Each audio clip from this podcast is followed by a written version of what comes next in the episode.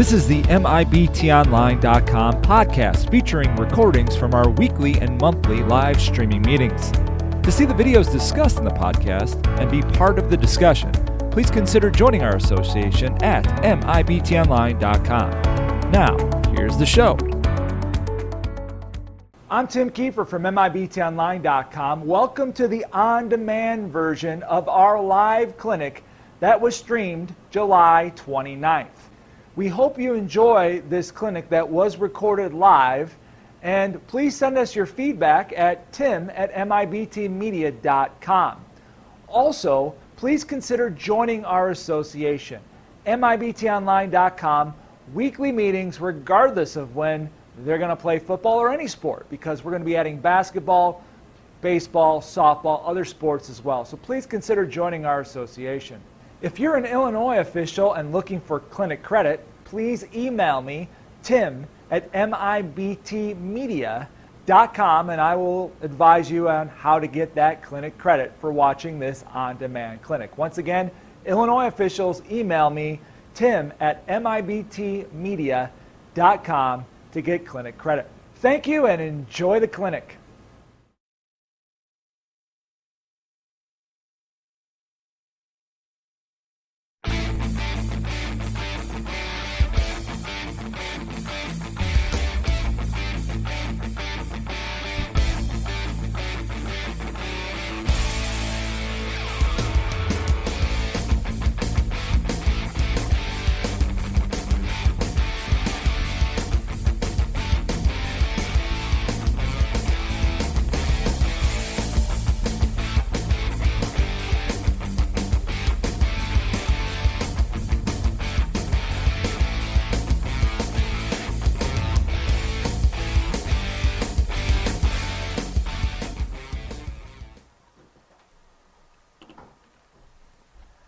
Hello everyone. Tim Kiefer here with you, MIBTOnline.com. Welcome to our free uh, football officiating clinic. We are so happy that you're here to join us tonight.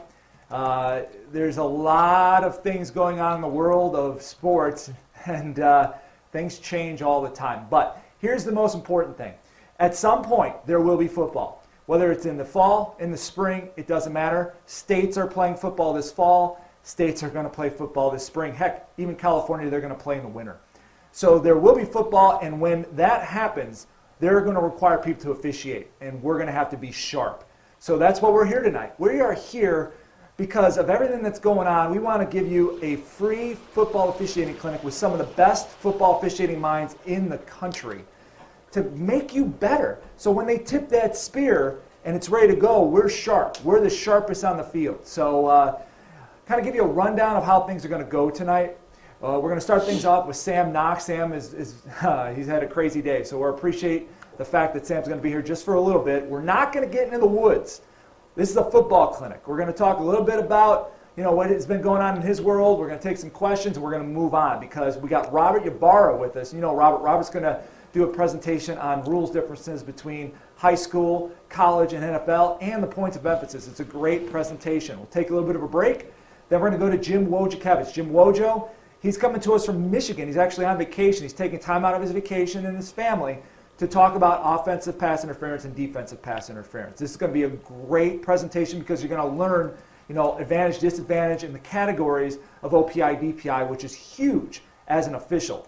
And then we'll take another break, and then we're going to bring in Bill LeMonnier, you know, national championship uh, referee and ESPN college football expert, analyst, He's going to come in and talk about crew dynamics. Then I'm going to keep you safe with uh, how to work a game under these new normal situations.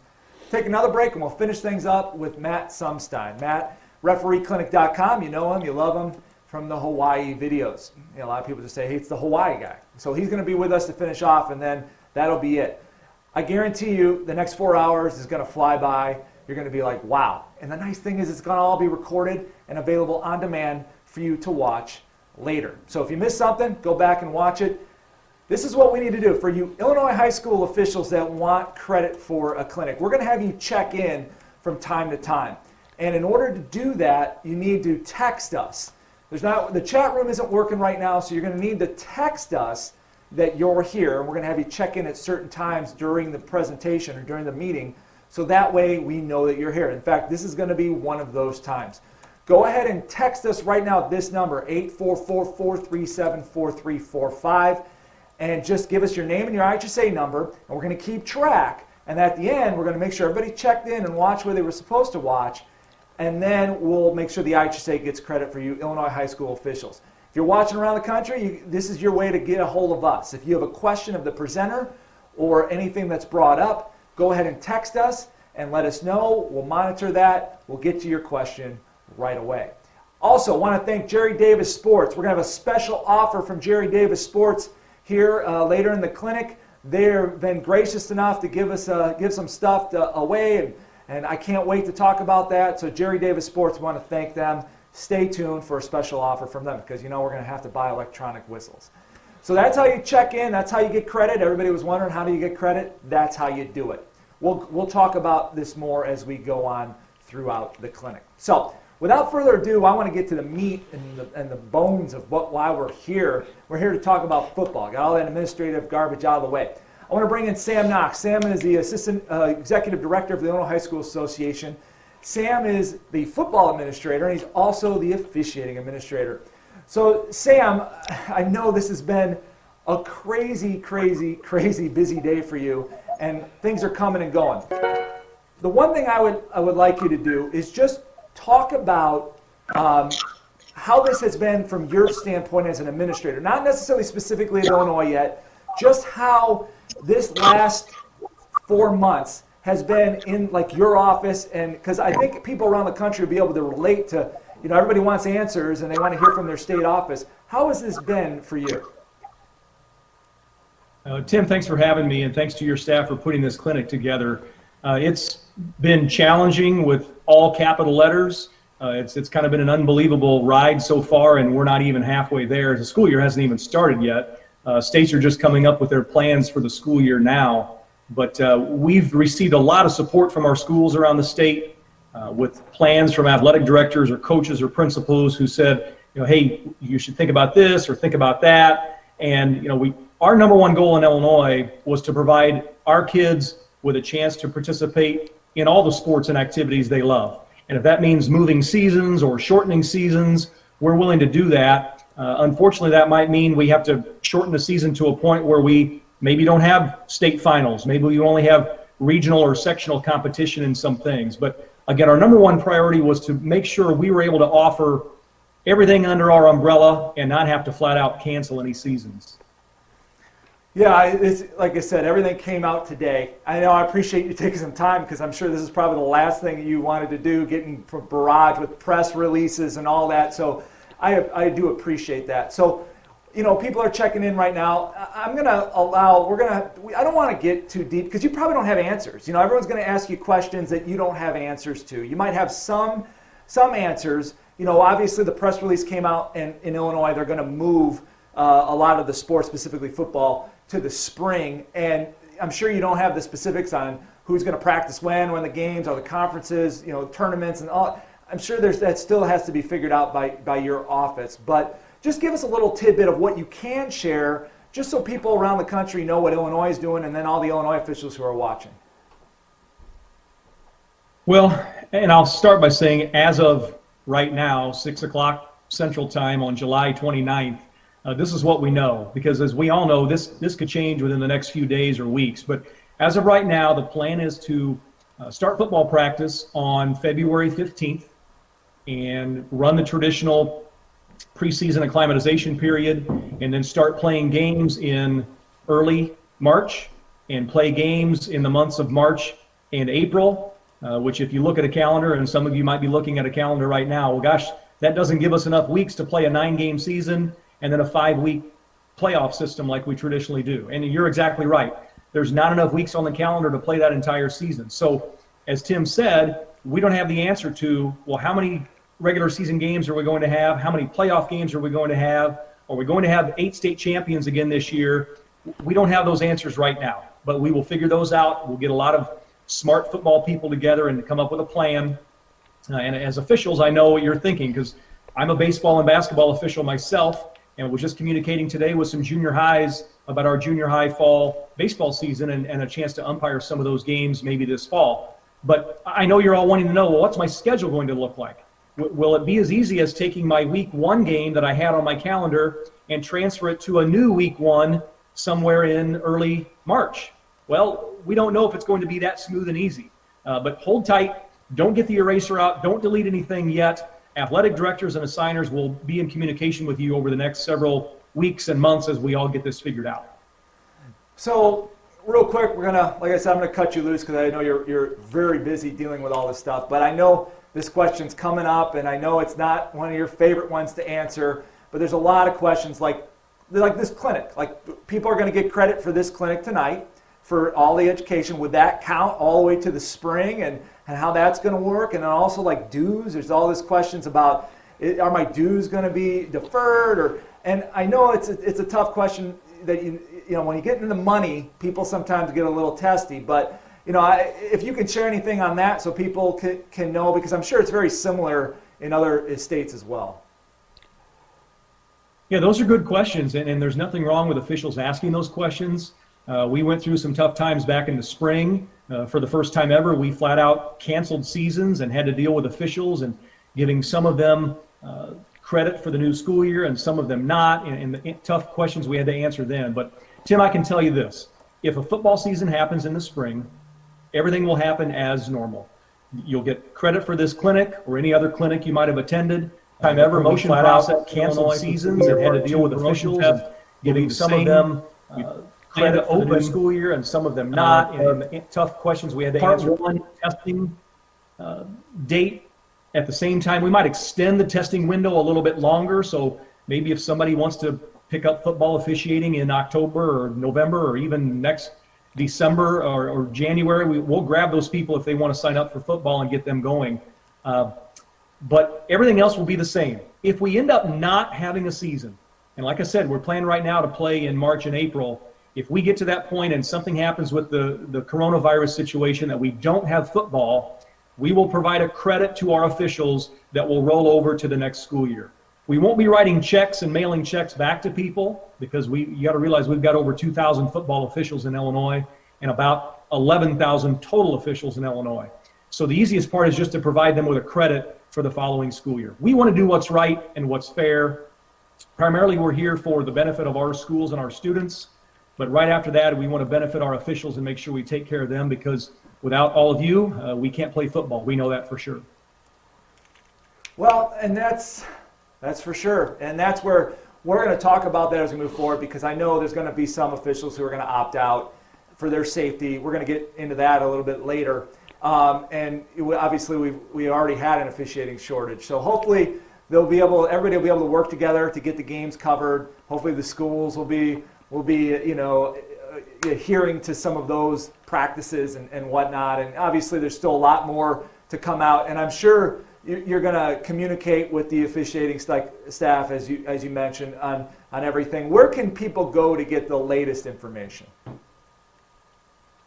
Well, our IHSA website, if anything could have gone worse today, we're getting ready to announce this on our website. And because we had so much traffic on the website at about 2 o'clock, it, it crashed and it was down for a while. And that, that's embarrassing, but that's kind of what happened today. It was kind of the, told the story of the day. But on our website, you can find more information. We don't have officials information posted yet uh, because, again, we didn't know exactly the way today's IHSA board meeting was going to turn out. But it's time to, to provide information to officials about like you mentioned earlier, electronic whistles and what they, they can and can't expect. And you got to realize if we're talking football, that's several months from now. We certainly hope there's a vaccine, as they're saying, in, in maybe early 2021. So maybe by the time we get to a football season in March and April, uh, that a lot of this thing, maybe some of this stuff changes, and maybe you can go back to blowing a regular whistle or not worrying about wearing disposable gloves and things like that. But again, we're here to work with officials and make sure that they feel comfortable going on the field to help our students in our schools. Uh, so look for more information from me soon. Uh, the first officials that will be going this year will be our cross country officials because cross country can run.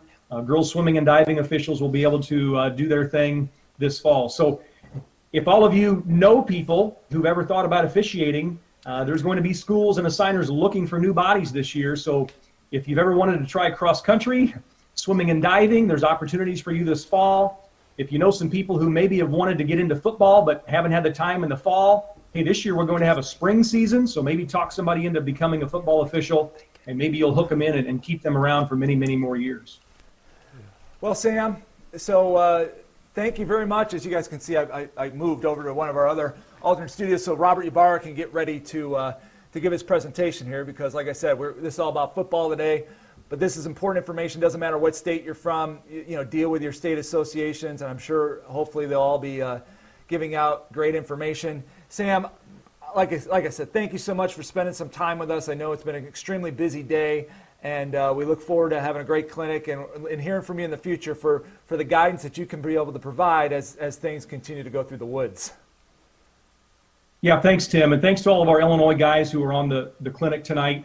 Uh, thanks for your patience and your flexibility through this entire process. As we all say, no, none of us signed up for this, but here we are in the middle of it and we're going to try to make the best of it for our students and our schools. And I'll leave our football officials with this whether you're from California, Illinois, Florida, or anywhere in between, you can get really good at being an official and really good tonight over the next four hours if you focus on the rules, use a lot of common sense when you apply those rules, and remember that people skills are extremely important as an official. You can't go wrong with those three topics. Thanks, Tim. Have a great clinic. Appreciate it very much, Sam. So, uh, thanks uh, for him for Sam, for joining us, taking some time out of his out of his busy day because uh, as you can even see, he was still at the office. So, like I said, we're going to kind of move right into uh, we're going to move right into the the football uh, meat of it. And if you had a question for Sam, uh, you know, sorry we didn't get to that, but we had a very limited time with him based off of what's going on, and uh, we wanted to kind of take the meat of all the questions and some of the the more specific ones that a lot of us have been asking and, and see if Sam you know could, could get into those. So Robert Ybarra is up. He's up in the main studio, and he's going to be talking, like I said, about rule differences between high school, college, and uh, the uh, NFL. And I think uh, Robert's ready to go. Let's turn over to Robert. Thank you very much, Tim, and thank you, Sam. My name again is Robert Ybarra. I'm a IHSA clinician, but uh, being in the chat room, I noticed that we had over 500 viewers already with us tonight. So thank you for joining us. This is going to be an exciting night to talk about football. Now, whether you're in the state of Illinois or I had viewers coming in from Florida, Idaho, Arkansas, so thank you so much for joining us. We're going to talk about the Na- National Federation High School rules for 2020 and 2021. So, whether you're working in the fall or you're working in the spring, we're in this together. Uh, with that being said, let's get right to it. I'm going to make this an exciting night by having a lot of videos with these rules and points of emphasis and showing the correlation between high school versus college and the NFL. Now, high school officials, we all know we're held to the same scrutiny as the NFL officials are and the college officials. And what I mean by that is spectators, coaches, even players think that we need to perform at that same high level. But you know what? One of the differences that we don't have that the NFL and the college have, and that's replay. So here I'm going to show a play right now, and I want you to make the call. So enjoy the play and, uh, and I'm going to have you make the call. But they still are somewhat undermanned, but just a great job and effort on the part of Prairie Ridge and Chris Shrimp. As you can see, it's just a pitch Here's play, running play to, to the sweep left. Zach Benson, and he fumbled it. And now we have a wing official making a decision, and judgment that we have a turnover where the defense recovered the loose ball, and we're going to go the other direction. Now, this is a state final contest. This was the last game that uh, our crew worked. I was the back judge in this play. And what I want to convey to you with high school versus uh, college in the NFL is we are our own replay crew. We don't have the benefit to uh, the sky judge upstairs to help us on these type of situations. Now, this particular moment in the game was a high impact play. At halftime, the, the score was tied 14 to 14. In fact, the team that was losing at this moment could have taken the lead to begin the third quarter, deep into the third quarter, and their opponent scored quickly on them twice. So we have a situation now that this could be a knockout punch with a turnover. So the sensitivity of this high impact play is something in our DNA.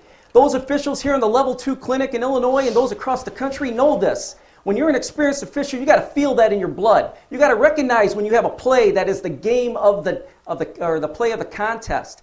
Now, with that all being said, we got together as a crew, and I want to show you what happened as a result of us coming together as a crew, as our own replay crew, to try to get it right at the moment and when it happened. So here we go with the actual second play, which is actually the same play but just an extended version. but they still are somewhat undermanned. Same but just play. a great job and effort on the part of Now Prairie allow Ridge and listen. Chris Shrimp. Here's the pitch to Zach Benson, and he fumbled it. And the Flyers get it back.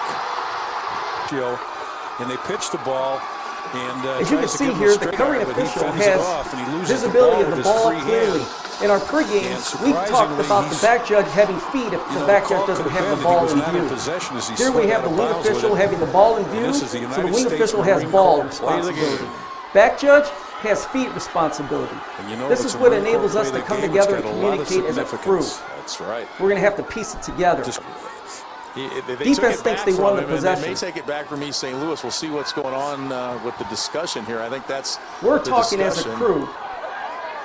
defensive player foot was out of bounds on the line. Therefore, the recovery was out of bounds.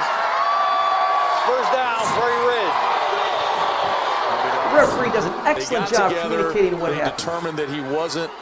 Right here, watch. He Let's doesn't have possession. He does not have possession. There's Now his he's foot. got possession and his legs out of too cold to reach back there, but you know that's just great officiating. We've had an outstanding crew today, as well as we've had for all these games. These officials do a terrific job, and you notice they they didn't have instant replay to go look at. Right. They They're- conferred with each other, and that's the way you're, you should do it. And as co- from a coaching standpoint.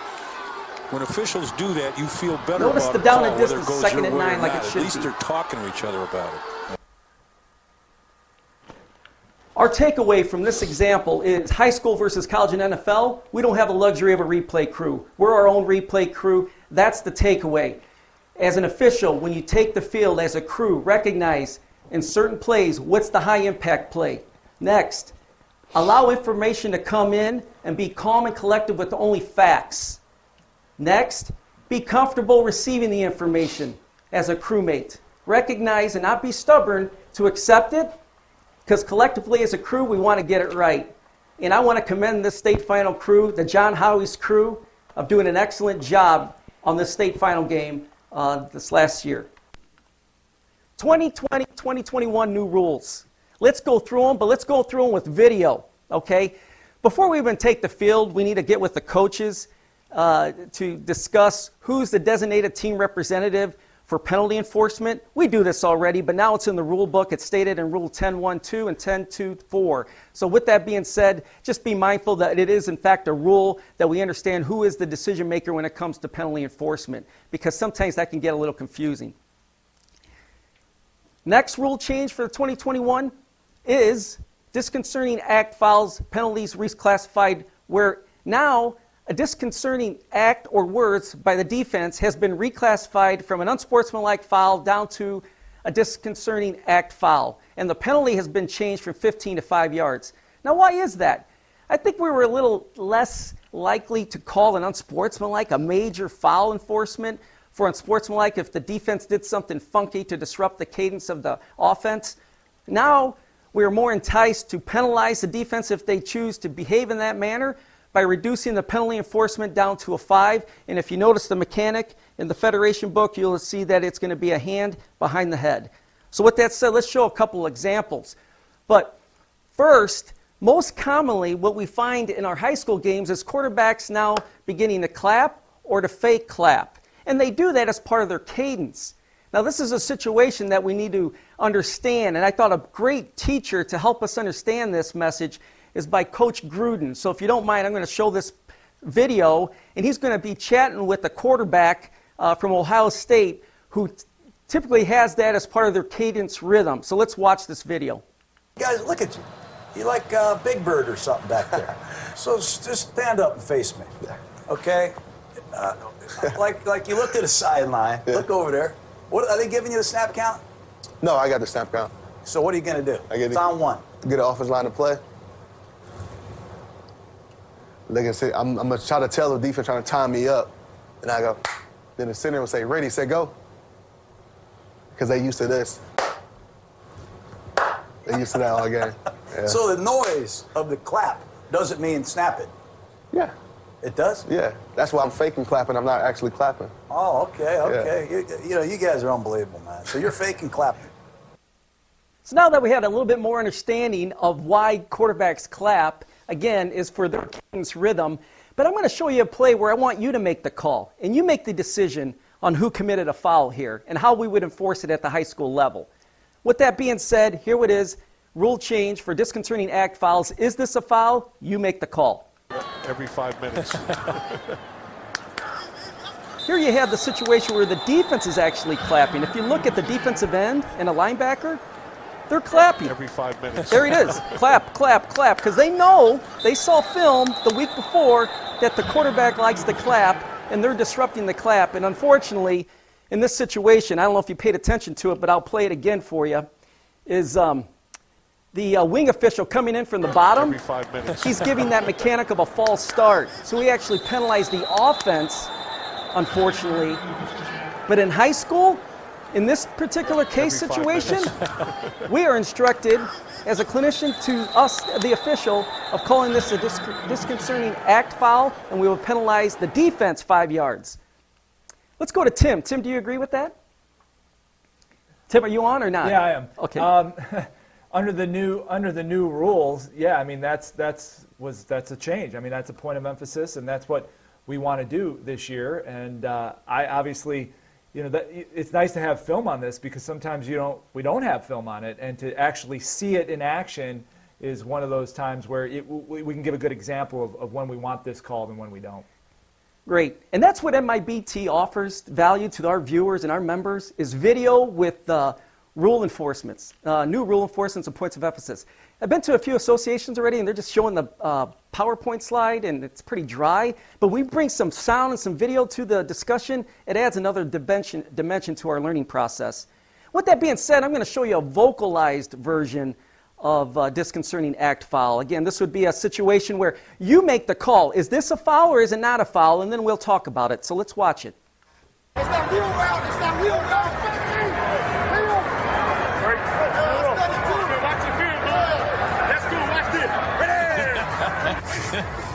It's not a wheel route. Oh, it's the fake wheel route. Christian McCaffrey, 7 0 Carolina.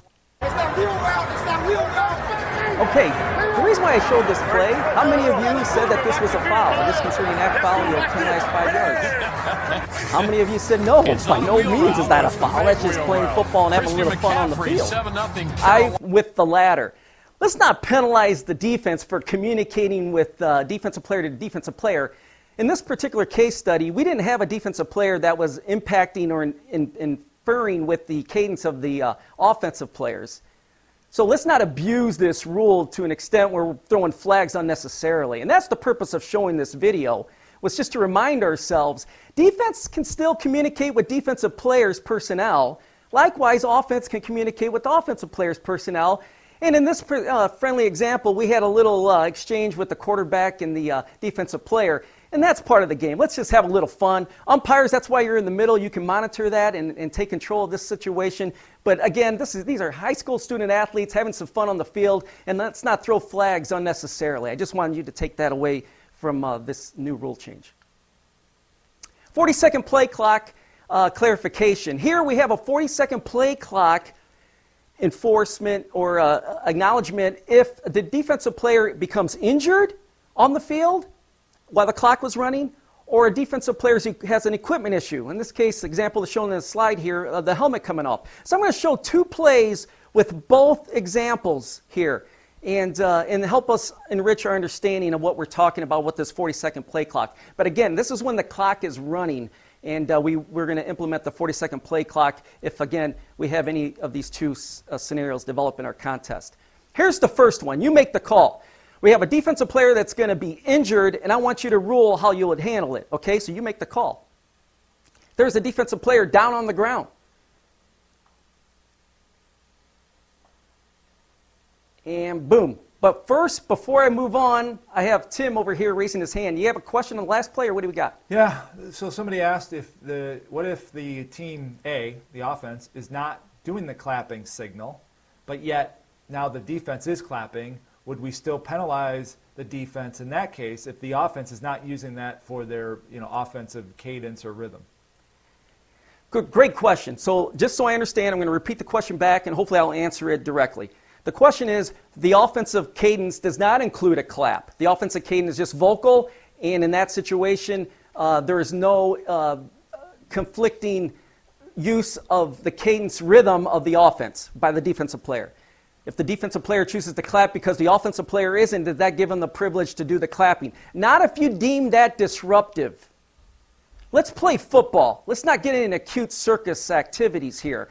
Umpire, you get in there, you talk to those defensive players and says, let them vocalize their cadence. Don't disrupt their cadence. So, to answer your question, preventive officiating, once you recognize that as an umpire, you're right there in the middle. You, you educate those student athletes on the defensive side of the ball and said, hey, we don't need that extra clapping. You're interfering with their vocalized cadence. Let's move on. I hope that answers your question. Okay? We're, these are 17 year old athletes, man. We can, uh, we can teach them around the field just like they can in the classroom. All right. So we had that play where the uh, defensive player was down on the ground and we have uh, the clock running. Well, in that case, we would have a 40 second play clock coming out of the next play because otherwise, last year we would have killed the clock for a defensive player being injured. And then since that was an official's timeout, we would have came back with the live clock beginning with the 25 second play clock, right? Well, the reason why this rule is in place is when we were getting under a minute of the half or under a minute of a game, and the offense otherwise would have been able to run out the clock, now unfortunately they would have had to execute a play because it was greater than 25, then they would have to run another play. So, to minimize that disadvantage given to the defense for them becoming injured, they implemented this new rule. So, I hope that uh, explains it. But let's show it in video form to show how abusive this can get, because it is a tactic that some schools have used, and uh, this play will illustrate that. So, here we had a situation where the player's down, right? But how did he get down? Did he just have like a Caesar moment and he's down on the field? Or does something more chaotic occur through instruction of the coach? As you're going to see here on the video, this guy, he could have gotten off the field fine. In fact, he was ready to jog off. His coach stops him. No, no, no, no, no, no. Fall to the ground. Fall to the ground. Okay, coach. He falls to the ground. Is that abuse or what?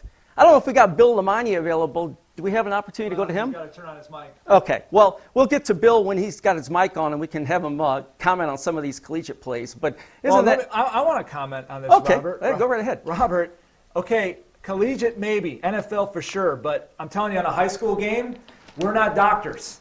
And if they want to abuse this like this, okay, maybe that's a way of, of now we elevate it to another level. But I don't want to play doctor. How can I prove, even though that was pretty obvious, how can I prove that that kid is injured? I'm not a doctor. I don't want to be held liable if now that kid you know sprains his ankle the next time and I said you were faking it. Oh, well, no, let, let, me align with you, Tim. I'm not saying anything about faking or coming to judgment on his intention, none whatsoever. The rule states that since we're acknowledging that a player is apparently injured and we're giving an issue uh, timeout for the injury, coming out of this situation, the play clock's going to 40. That's the takeaway from this video. It's not in judgment on whether or not this player is faking or not faking, because the main takeaway from this rule is we have an injured player, whether it be truthful or untruthful, who cares? That's not our business to judge. We're coming out by rule with the 40 second play clock, coach, because we have an injured player. We acknowledged it, and now you're going to treat him, and unfortunately, he's going to have to leave the game. Is that clear? Oh, no, it's clear. Hopefully, we'll, we'll bring Bill, Bill into this. Hopefully, his, his mic is working. So, uh, Bill, give, give it a whirl. See what, see what we got. Well, unfortunately, I've seen this type of thing happening time and time again in the college game. Um, we're seeing the players looking over to the bench, getting instructions from the bench, and they're going down. To me, then, that's an administrative thing that the conferences have to deal with.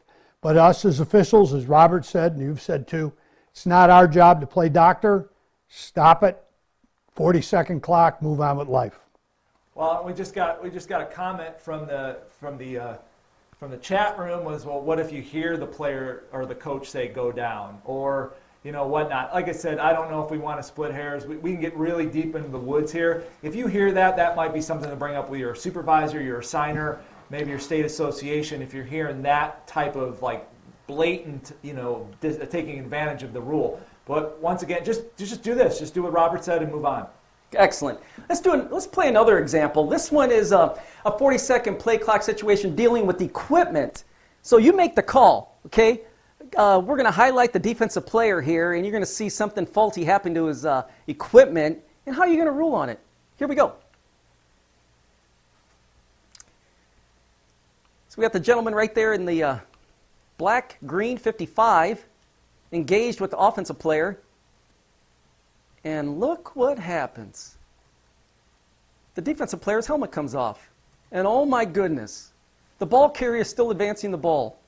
But this official is overzealous, recognizing the equipment of the defensive player and is killing the play. You make the call. Is this correct? Or are you with the majority and it's not correct? This is not correct. The only time we will stop the play if the helmet came off of the runner, the runner. Um, in this particular situation, I understand the official being overzealous to want to protect players, but in this case, we're not stopping the play because the defensive player's equipment has a faulty error, and in this case, the helmet comes off. In this particular play, the play will continue. Now, since that player's helmet comes off, he is now not able to participate. And if he chooses to, they'll be deemed, unfortunately, a flag for illegal participation. But that's a totally different rule. The rule we're start, uh, stating here is if a defensive player's helmet comes off after the ball's dead and the ball cl- or the clock would have been live uh, on the ensuing play, we're going to have the set the play clock to 40 seconds. While last year we would have set it to 25. Why? Because we would have had an official's timeout. Why? Because we had a player's equipment failure. That player would have had to remove the contest, grab his helmet, get off the field, be replaced, put the ball spot the ball down on the field to begin the next ready for play. In that case, we have a play clock of 40. I hope that makes sense. Okay, let's move on. That's why video helps. Huh? It gives us a little bit more richer understanding of what we're talking about, and it kind of gets into other situations that'll help uh, deepen the discussion. 25 second play clock clarification rule on, on kicks. When a legal kick occurs, this is another rule change from last year that there, there was a loophole. In this case, if it's a legal kick and we have a new series beginning for the kicking team, so the kicking team was on fourth and 10 kicks, but then now they recover a muffed punt. It was able to bring, maintain possession, uh, and then now we're going to have a new series for Team A. In this particular case, uh, we're going to have a play clock situation where uh, the 25 starts on the ready for play. Okay, the ready for play. Here we go. So you make, you make the call. Here we have a scrimmage kick to kind of get visualized with the football play.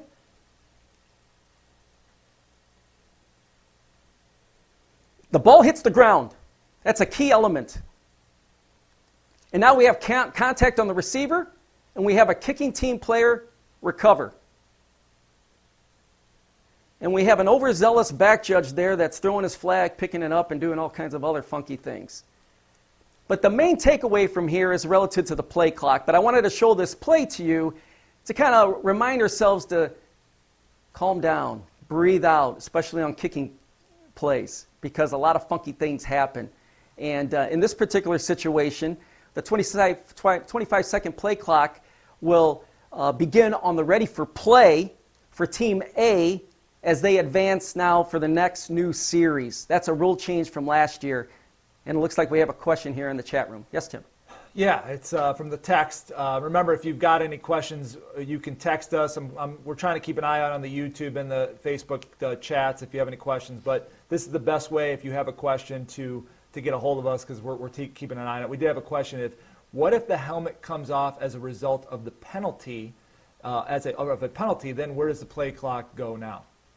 Yep. Okay. So we have a situation where the defensive player's helmet comes off, but let's say because it was. Uh, illegal use of the hands by the offensive tackle, which caused the defensive player's helmet to come off. The runner advances. We got a dead ball. We're killing the clock because we have a penalty. We have a penalty situation, right? So that defensive player may remain in the game because the helmet came off as a result of a penalty. The defensive player, 55, can continue for the next play, the next down, and since we are coming out of a penalty situation, the play clock is set at 25. Does that make sense? Good. All right, let's move on. All right, spiking the ball to conserve time. This is beautiful. This is a great, great uh, rule that we need to cover, and I have a few examples to help us illustrate what we're talking about here. But the main takeaways is, in most cases, last year you had when a team was in a two-minute drill, hurry up, and they wanted to conserve time. In a lot of cases, the quarterback will run under center, uh, take a clean backward pass snap, uh, gain possession, and immediately spike it to the ground That has continued to the shotgun formation, where by definition, a player who's in position to receive the backward pass behind the snapper is able to secure possession in a clean manner, not a bobble, not a muff, secure possession cleanly. Then immediately spikes the ball to conserve time. That is legal coming into the 2020 2021 season. So please be clear with that. The possession on the backward pass has to be clean, and the spike has to be immediate. Make this clear in your uh, pregame discussions with the quarterback and the coach uh, before the contest. Say, hey, listen, in your hurry, up. If you, if, do you plan to ever spike the ball conserve time in shotgun formation? No, we always go under center. Great. By chance, if you ever did in shotgun or ever under center, it has to be a clean exchange and it has to be immediate. End of discussion. You communicated the rule. They know it going in, and you won't have any issues. Now, during the game, you have a muff, and then they try to uh, catch the bobble and then spike it. That, we're going to show an example, is a foul. Or they're in a shotgun formation, they receive a snap, but they bobble it, then they immediately spike it. Unfortunately, that's going to be a foul because, again, it wasn't clean. I hope that's very clear, and we're going to illustrate it in video form. Here we go. We're in the state of Illinois, so I'm going to show you a play where you make the call. You make the call in Chicago Bears on this quarterback play where he's trying to conserve time. Is this a foul or not a foul? You decide.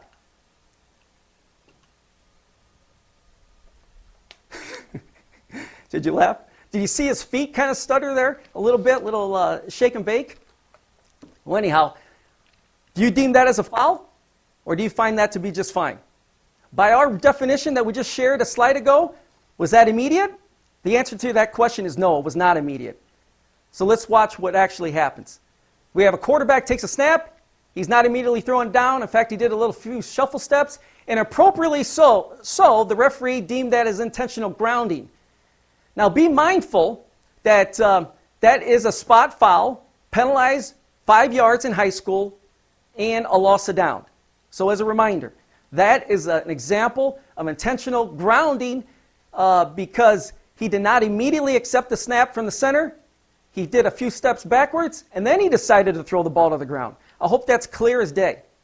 Crystal, let's move on. Here we have a situation that really took me by surprise. I saw this video, and I wanted you to watch it because I learned something from it that I didn't even think about before I saw the video. So you make the call. You decide here, one of the greatest quarterbacks in the game, uh, Mr. Mahomes for Kansas City Chiefs, on why he was penalized. But you make the call. To the sideline now, or they're going to spike it.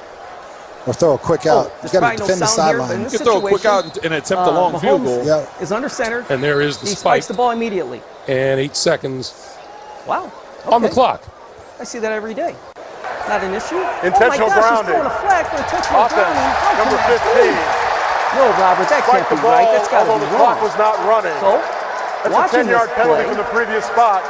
And lost wondering it why down. did this do intentional Second down. grounding And uh, when he immediately spiked the ball? Well, let's take a look at the play Includes a clock. 10-second The play clock is running. And that's why Mahomes spiked the and ball. And that'll bring us to halftime. But the referee announced that the quarterback uh, snapped the ball before the play clock was running. That's the reason why the referee threw the flag for intentional grounding erroneously. This is where a crew has to help the situation, and it's not pick uh, bees out of soup here. Tim, you got a question? Yeah, we do. Uh, so if we have an intentional grounding call like this, when are we going to start the clock? Great question. That's uh, Rule 3 in uh, Rule Book no- uh, Rule 3.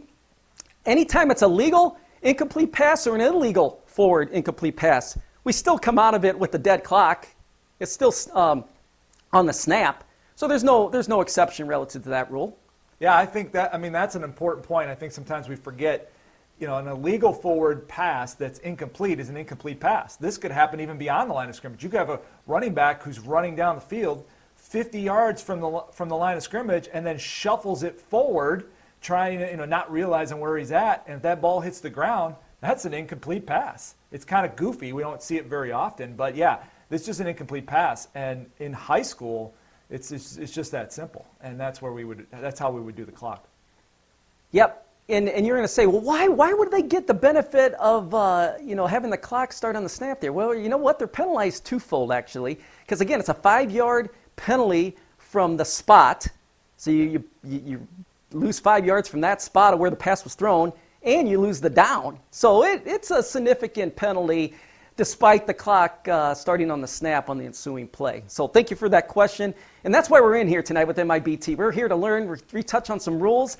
And that's why I wanted to show video along with these new rules to kind of really dive into getting into the game. We, this makes a lot of fun. We did we did have another question, yeah. which is, and, I, will just answer this. It was about if the if a player's helmet comes off and they continue to participate. Well, that's that's illegal participation. That's a different rule. That's a safety foul.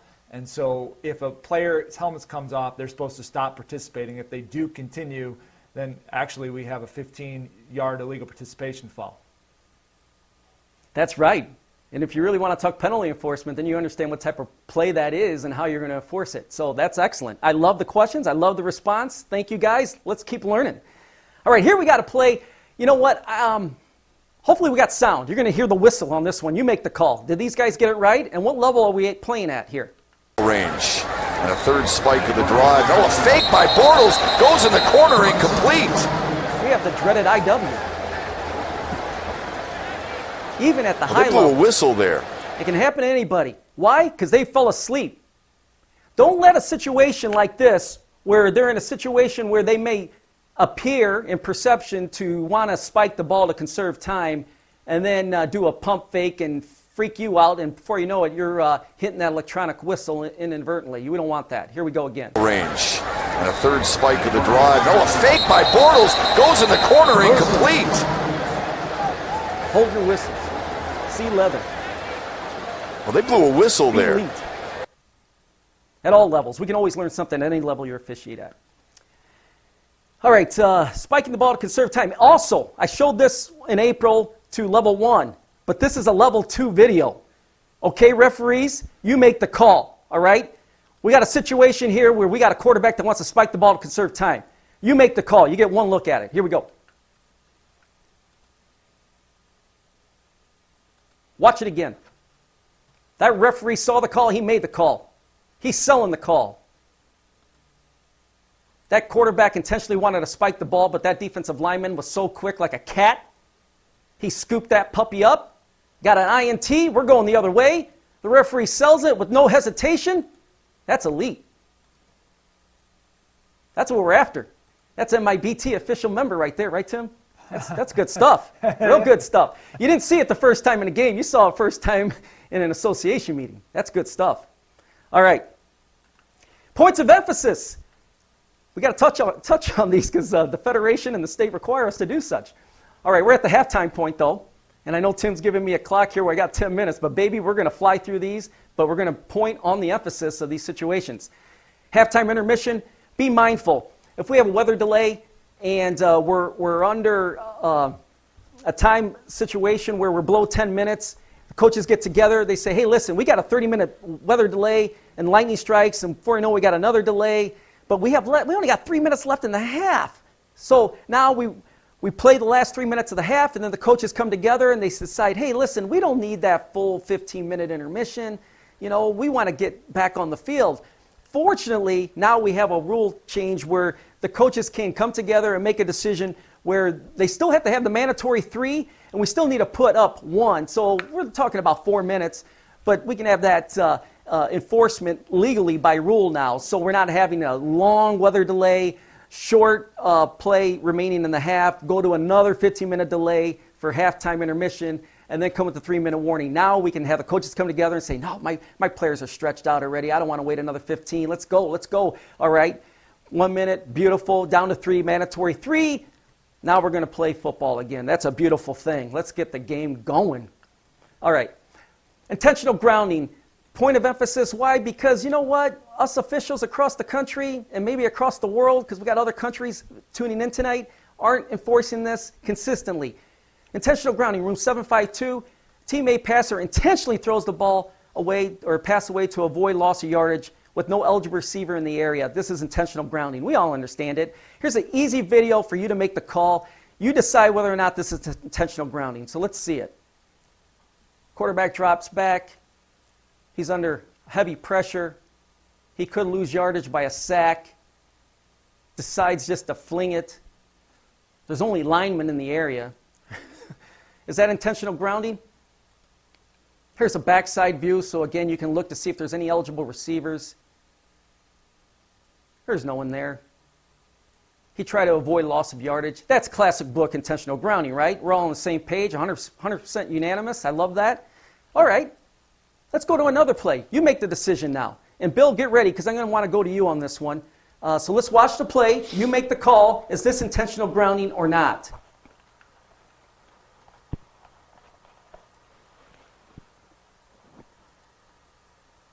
Quarterback drops back. He's under heavy pressure. He decides to fling it. Referee makes a decision. What's your call? Do you have intentional grounding? Or do you have an incomplete pass like this referee ruled?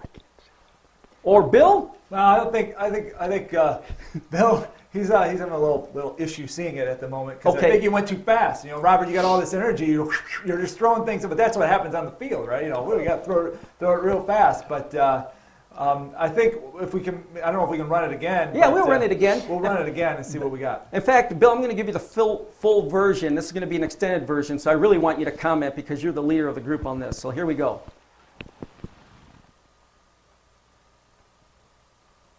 So, Bill, we have the shotgun formation, quarterback's under pressure. We'll show a replay of it, Bill, so you can see it. Backside view.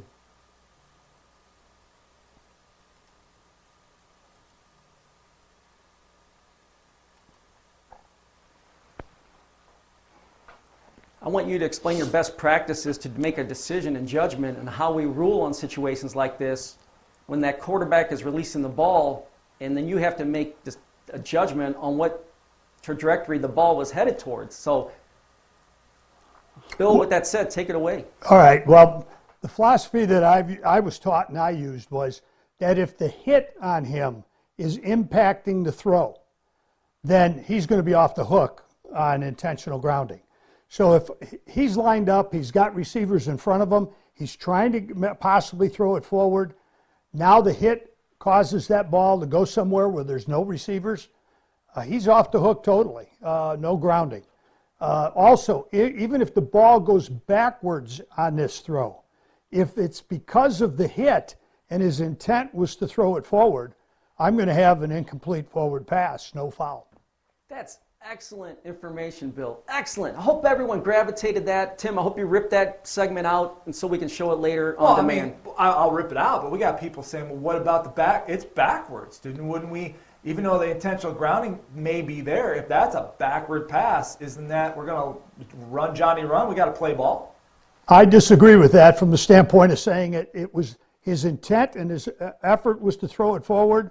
It was the hit that caused the ball and the arm to change direction. He's getting the benefit of the doubt. He's getting an incomplete pass out of it. Um, and you should be supported on that. Well, There you go, right from right from the national championship referee. For all those who had that question out there, we had a bunch of people who had that question. You know, we invited all officials. I mean, we gave this is a free clinic. We invited all officials because we want to align our philosophy on this uh, type of play. And Bill, he's the best in the game. He worked the national championship game at the collegiate level. He's an ESPN expert, and uh, he's giving it to you firsthand, live, right now. Well, so if I could interject one more thing, it's it's at because we do have people who are viewing in from all around the world on this, and around the world, very little high school rules are played. So when we talk about the intentional grounding, remember we have no for the high school game, we have no factor of the quarterback or the passer being out of the pocket, being out of the tackle box to throw it away. It, we're strictly talking here about eligible receivers in the area. That's that's an excellent point, Bill, and that's a great segue to my next video. You make the call, baby. You make the call tonight. Is this a foul or is this not a foul? It's a collegiate play, but we're going to rule it at the high school level, and you're going to understand why we're not at that high school threshold like Bill just mentioned. So you make the call here. Michigan State Northwestern quarterback takes the ball. He's looking away. He throws it, and he's out of bounds, or he throws the ball way out of bounds, beyond the line to gain.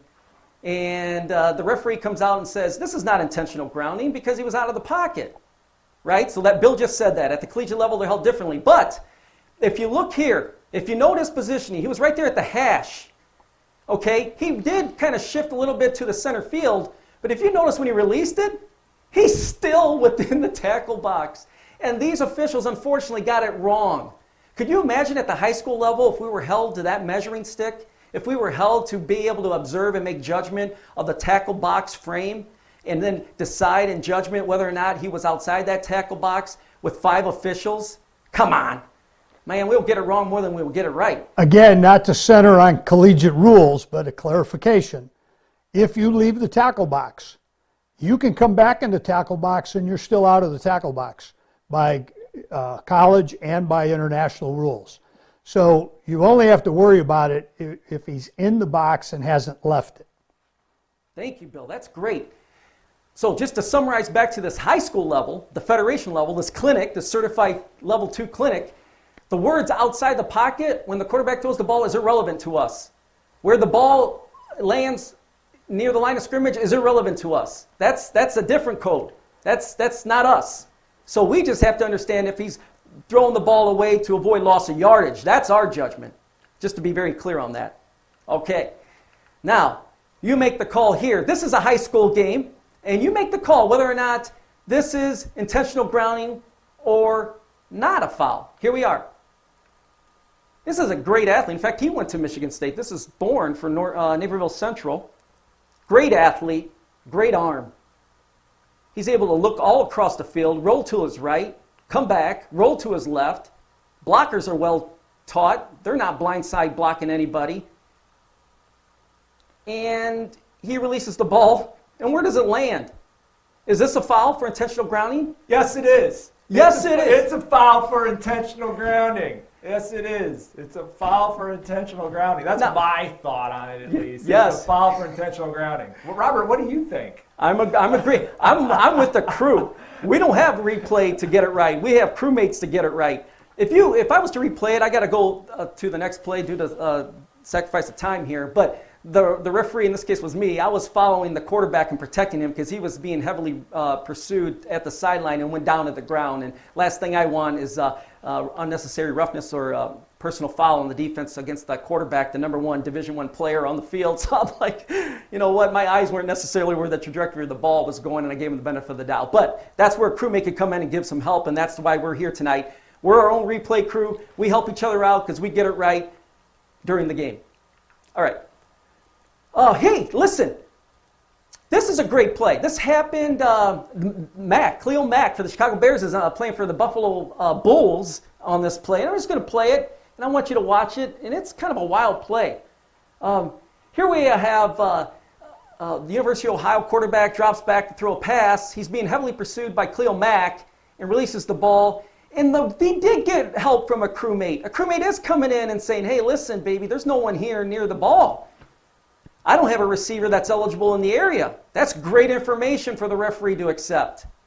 Great information. But this referee uh, signals for intentional grounding. Well, it is intentional grounding, but he's viewing it now that it's in the end zone. So let's watch the replay of this situation. So it's clearly intentional grounding. We had a crewmate come in with help. We got Khalil Mack nearly making the sack. But watch where the quarterback is when he releases the ball. He's in the field of play. Now, the referee didn't deem him in the field of play, the referee deemed him in the end zone. We had a wing official that came in and said, I didn't have any official in the area.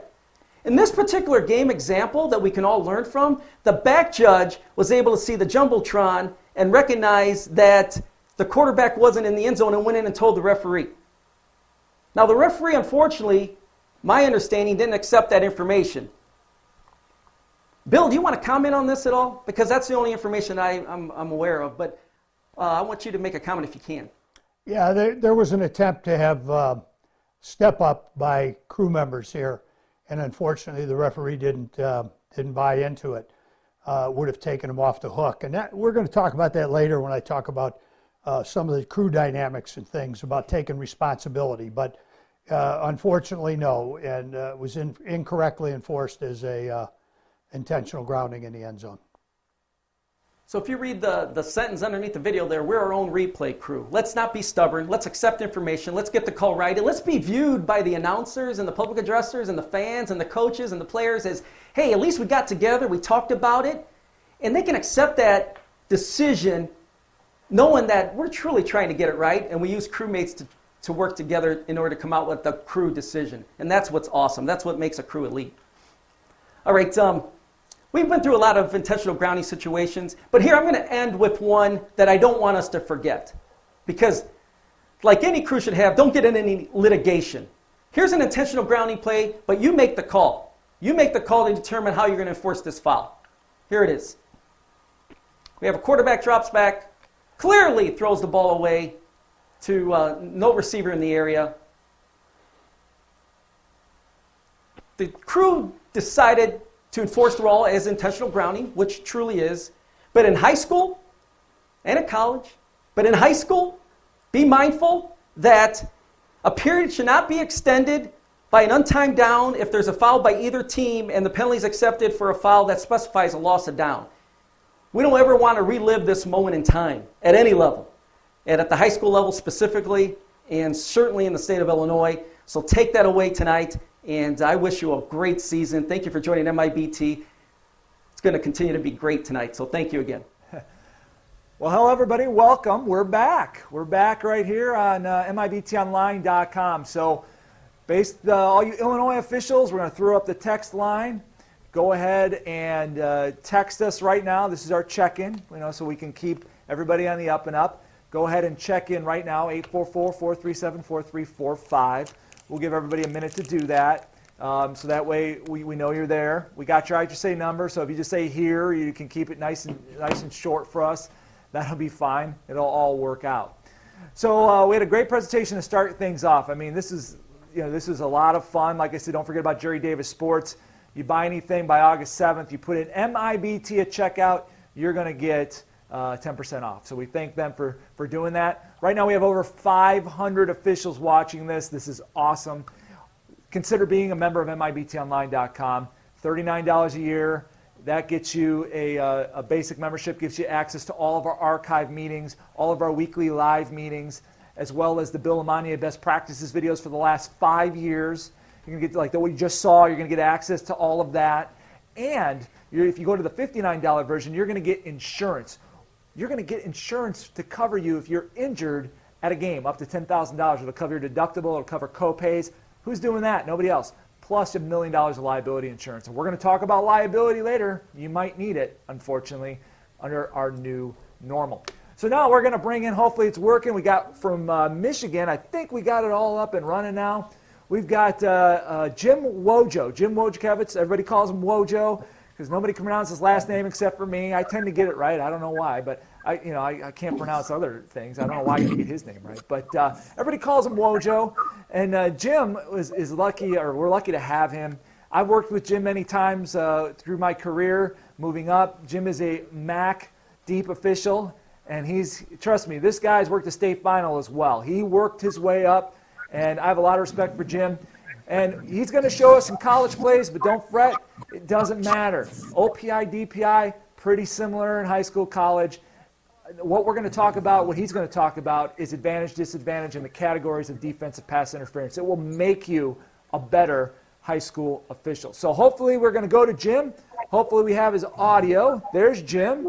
Jim, how you doing? I got you, Jim. Can you hear me? Oh yeah, we got you loud and clear. How about it? So uh, we're gonna Fantastic. we're gonna let, we're gonna turn it over to Jim, and Jim, you got the floor, buddy.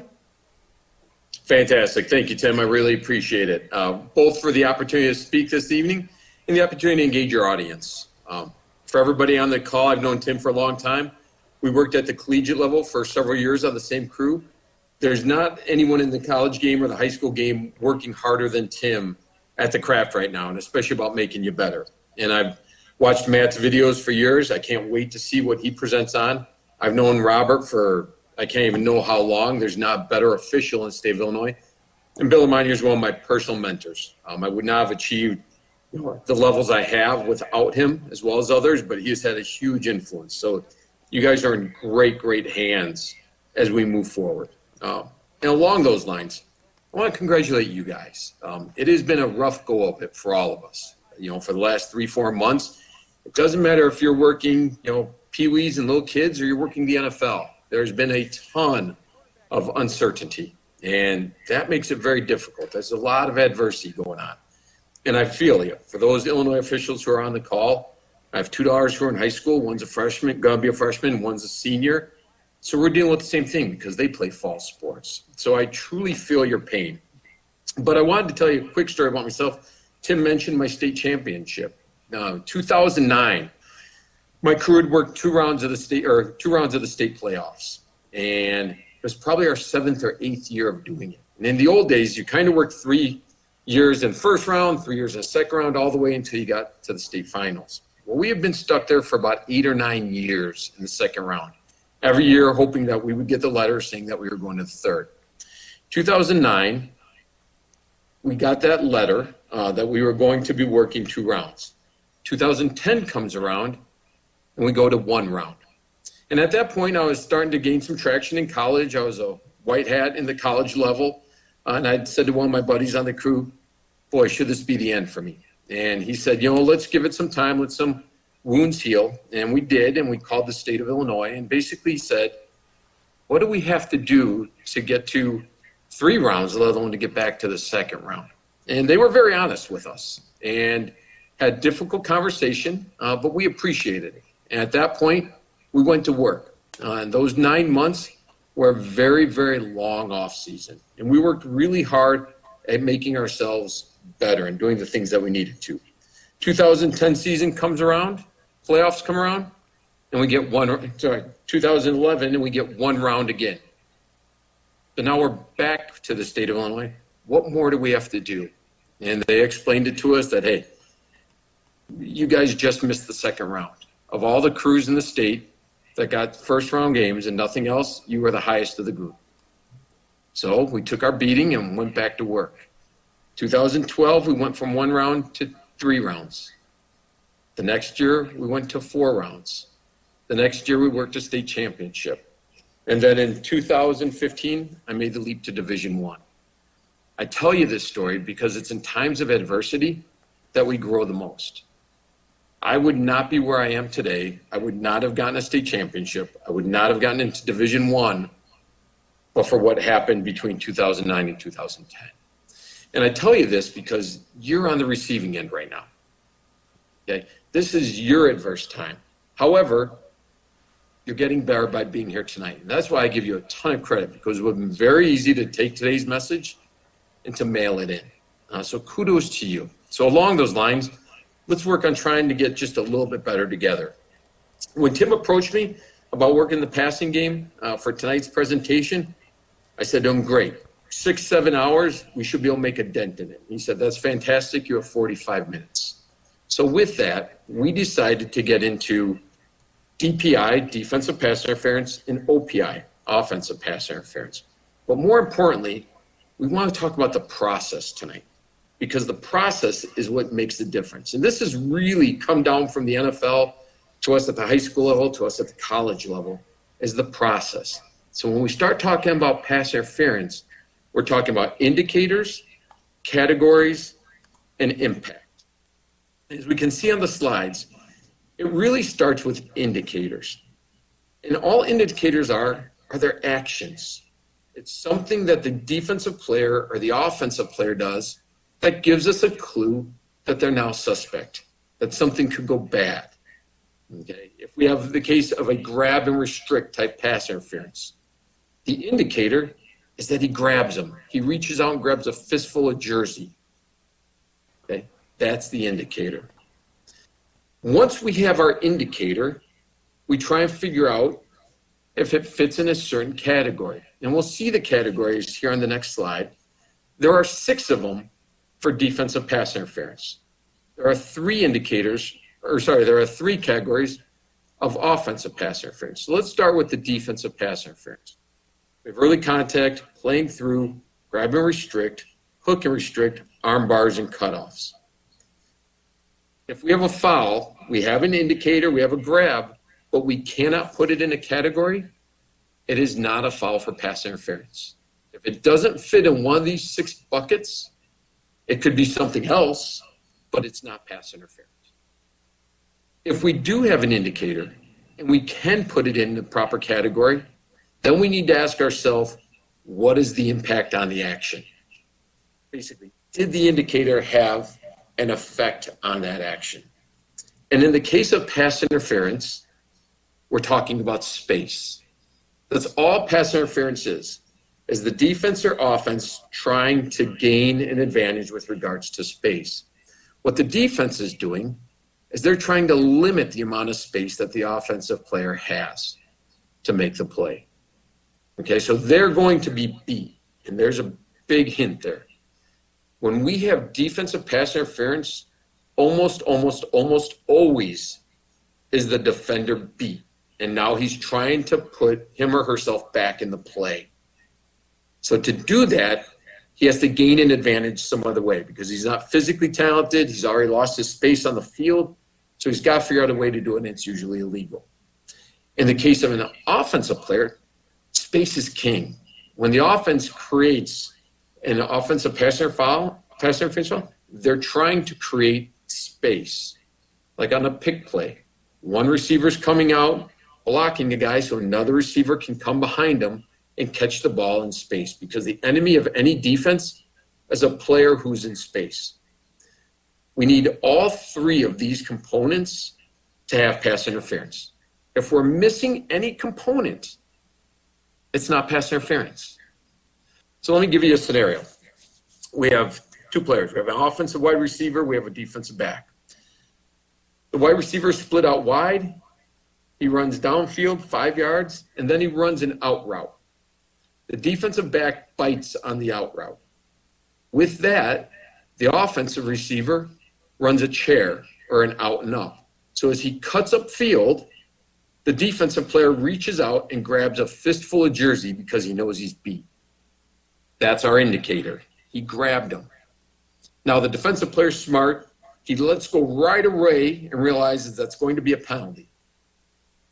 If nothing else happens, that is not a foul. It was just an indicator. Okay. Same scenario. Wide receiver goes out, runs the out route, goes to cut up field.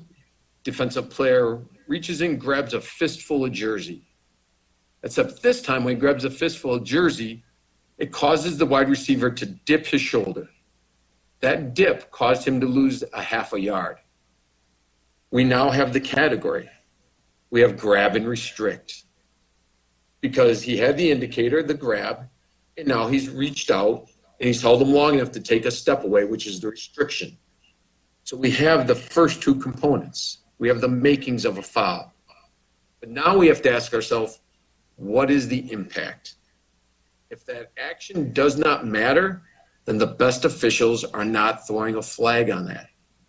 Let's say at that moment that we have the grab and restrict, the quarterback is being sacked and his knee is fractions of an inch off the ground the fact that the DB grabbed the wide receiver has no effect on the play whatsoever. We don't want to throw a flag on that. Remember, pass interference are game changing calls. So we want to be consistent with how we rule on these. What do I mean by they're game changers? Well, if an offensive team has pass interference and all of a sudden they have to overcome uh, the hump of being second and 25 or let's say third and 25, statistically, they are not going to overcome that. It's very, very rare. So they've given up one of their drives. And as we know, you only get so many possessions in a football game. It's not like basketball. Possessions in football are extremely valuable. So giving one up that way is a huge, huge penalty. It's a drive killer, as we say. Conversely, on the defensive side, let's say that the offense starts on the 20 yard line. They have to go 80 yards to get a score or a touchdown. If we give them 15 free yards, that puts them on the 35. That's almost 20% of the entire distance that they had to go to score a touchdown. A 20% advantage is massive. Maybe even more importantly, even if they don't get the score and they don't gain another yard, punting from the 35 is very different than punting from the 20 because their punt is probably going to flip the field. It's going to put the defense at a disadvantage. So we want to make sure that we are extremely consistent on these fouls. So as I said, we have our indicators, our clues. You know, as you can see, the defensive player is not playing the ball or on an armbar. He sticks his arm across the guy's chest to slow him down or cutting him off. He's bodying the receiver. These are what tells us, hey, this guy's suspect and he's getting my focus.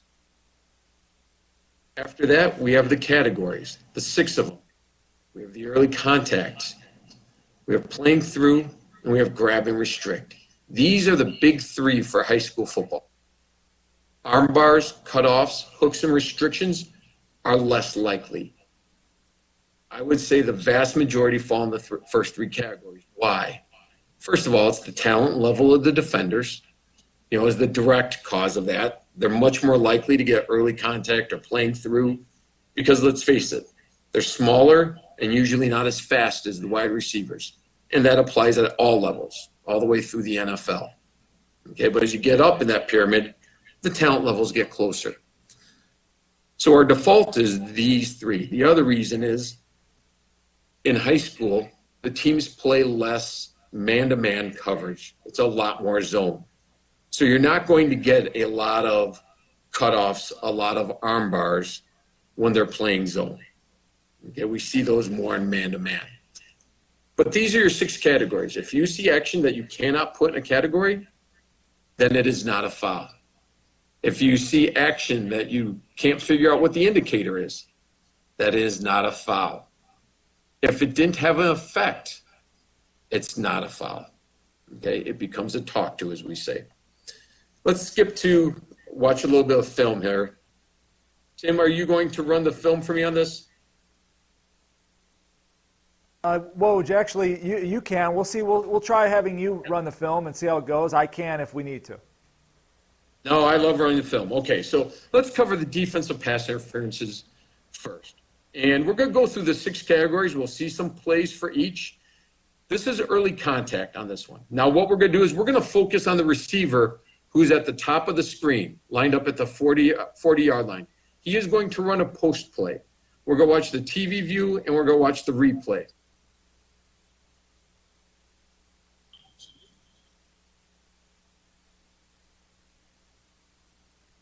Okay. So let's wind this back a little bit. You know, it kind of gets cut out because we don't see the whole view. But when the camera does come to him, he has the defender beat. If that throw is in position, he's going to make the catch for a touchdown. There's nothing the defender can do. However, the defender is working to get back into the play. Remember, he is beat. And because of where he is on the field, we can rule out a whole bunch of pass interference calls because we're going to try and narrow down. Every time we go through our flag, we don't want to think of the six categories. When we see our player get beat, we want to figure out what could happen at this point. When I see a player in this position, he could have early contact if the ball was thrown shortly. We could have maybe playing through, maybe a grab and restrict. He's not going to have an arm bar. He's not going to have a cutoff. He's not going to have a hook and restrict at this point because he's already behind him and beat that way. As he comes, his feet get caught up, thus causing early contact. Now, before we go to the replay of this, one thing I like to point out is defenders, in my opinion, can be in two different positions. They can be running behind the wide receiver, or they can be running side to side. If they are on the same yard line, so they're both on the 35 yard line, then we're not worried about incidental contact. But as soon as that player is trailing the wide receiver, now he has a much higher potential for foul. And he's lost all benefit of the doubt. We still need contact, we still need the foul, but he loses the house advantage. If they're on the same line, he's in good position, he deserves to make the play as well. So let's watch this a little bit further. We'll see the replay.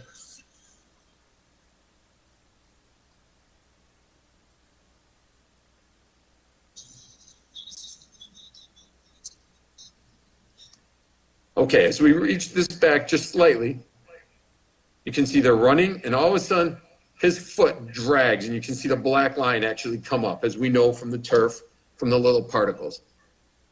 That is not a natural move. These are world class athletes. Even at the high school level, rarely do they trip on their own feet. When we see this, this is your indicator. The indicator is that there was contact that caused the receiver to do this.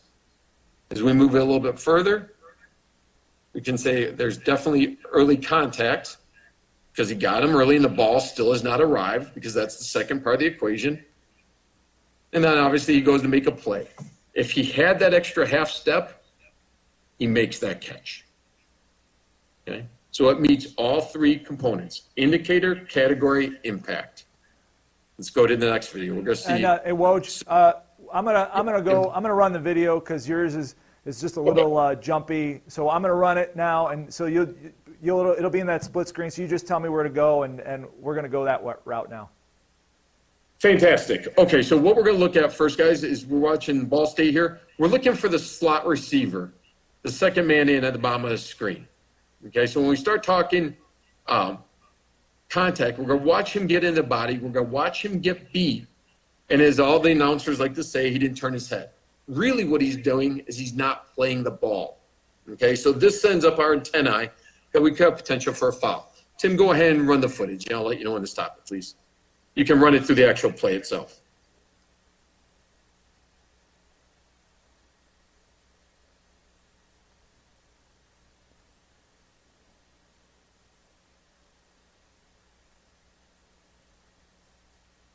Okay. Tim, if you can forward it just a little bit, go, yeah, let's go to the TV replay and we'll see a great look of this and the contact that occurs. Okay, freeze it right there. That's perfect. What we have, the defender is not playing the ball. He contacted him early. He definitely affected the receiver's ability to go up and make that ball without being restricted. We're not going to worry about whether he catches that ball or not. It had no effect on whether there's a penalty. When we talk about effect, it's effect on the action itself. Okay, so the fact he went up and got the ball, good for him. You know, they can always decline the penalty. We would hate not to throw it and then potentially have an offset. In this case, it's incomplete. He completely affects the play. Tim, if we can go to the next play, we're going to look at playing through the back. It's the Iowa play. Coming up. Okay. On this play, we're going to look at the top of the screen. We're going to look at the receiver, the wide receiver at the top. We're going to lose him for a bit, but then he'll come back into focus.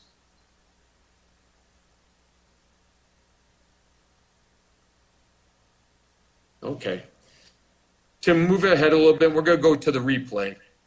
It's on the same slide. And we'll see a great look of him getting interfered with.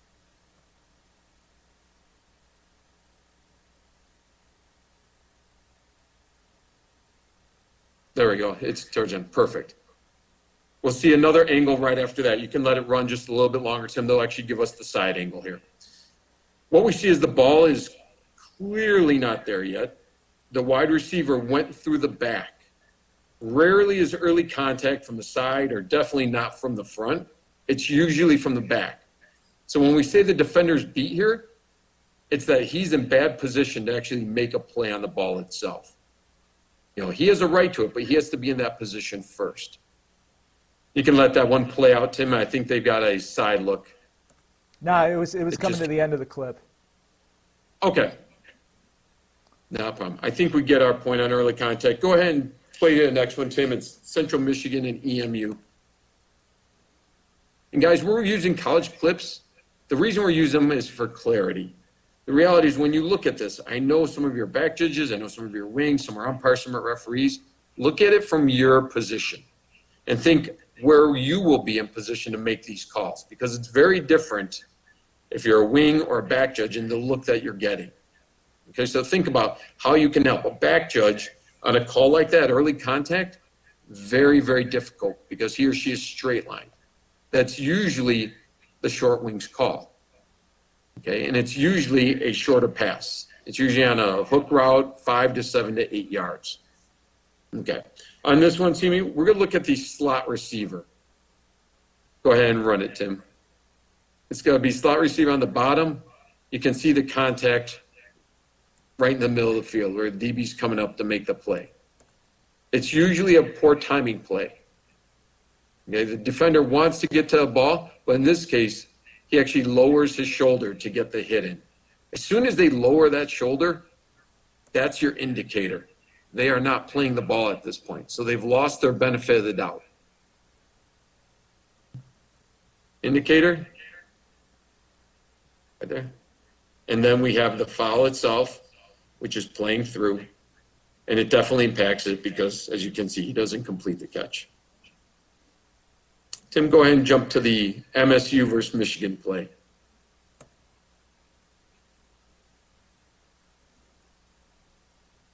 Now, this is a version of grab and restrict. On this play, we're going to look at the top wide receiver. We'll see a good look of it when we get to the replay view. Tim, just let it run to the play and then we can advance it to replay. And Tim, can you actually scroll back? I take that back. Can you just scroll it back a little bit as he's run down and stop it when the receiver gets to about the 50 yard line or about the yellow line? Right here, he's beat. That defender is now in chase mode. So at that point, once again, he's lost the benefit of the doubt. We're looking for players in chase mode because he cannot make a play on that player or that ball without doing it illegally. If we go ahead and we run at Tim just a little bit, we'll see on the replay. It's right after the announcement.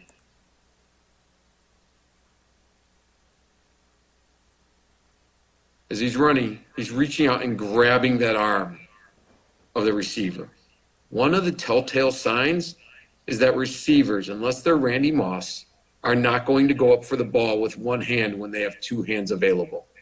If he goes up with one hand, we need to find where the other one is. In this case, the defensive back is grabbing his arm and keeping him from being able to extend to make that catch.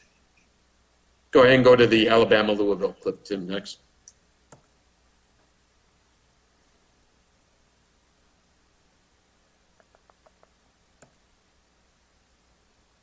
This is just going to be a deep ball.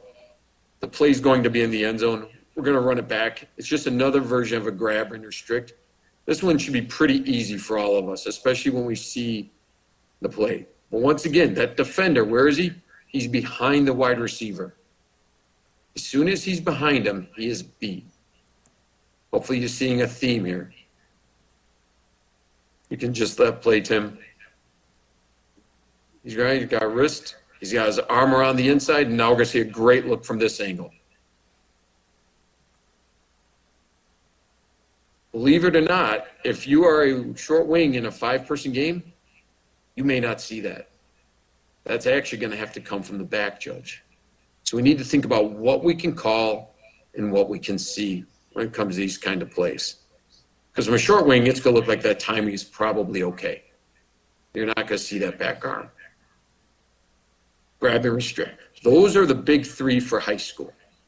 Okay, these are the ones we see the high majority of time. If you're good at these, you're going to be good at DPI. Let's get to the last three real quick. Tim, can you jump to the IU versus uh, Michigan clip, please?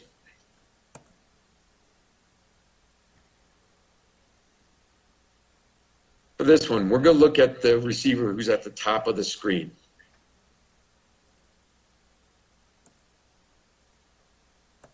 Oh, I think we want to look, uh, maybe, well, let's take a look. I don't think this is the armbar one, Tim. I think we went a little too far, but we'll see.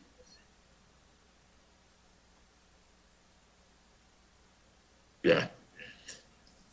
Tim, it should be like play number seven on my list. We'll get to this play when we do OPI. Sorry about that.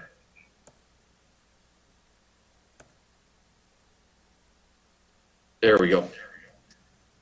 Okay, the action is going to be at the top of the screen. We're going to watch the TV in the replay view.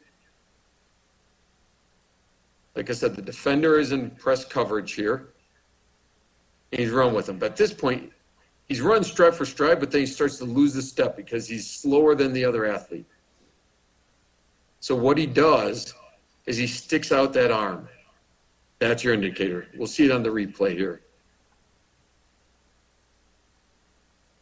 I think we get another look at that possibly, Tim. If we keep playing that. There we go. You can see his arms across the chest, and he's keeping his right arm from being able to raise up. So the arm across the chest is slowing him down. And what the players are getting good at is holding that second arm in. Once again, guy reaching up. If a wide receiver gets thrown off stride, we know something's going on. These guys are great athletes at every level. Tim, go ahead and skip to the next clip as well.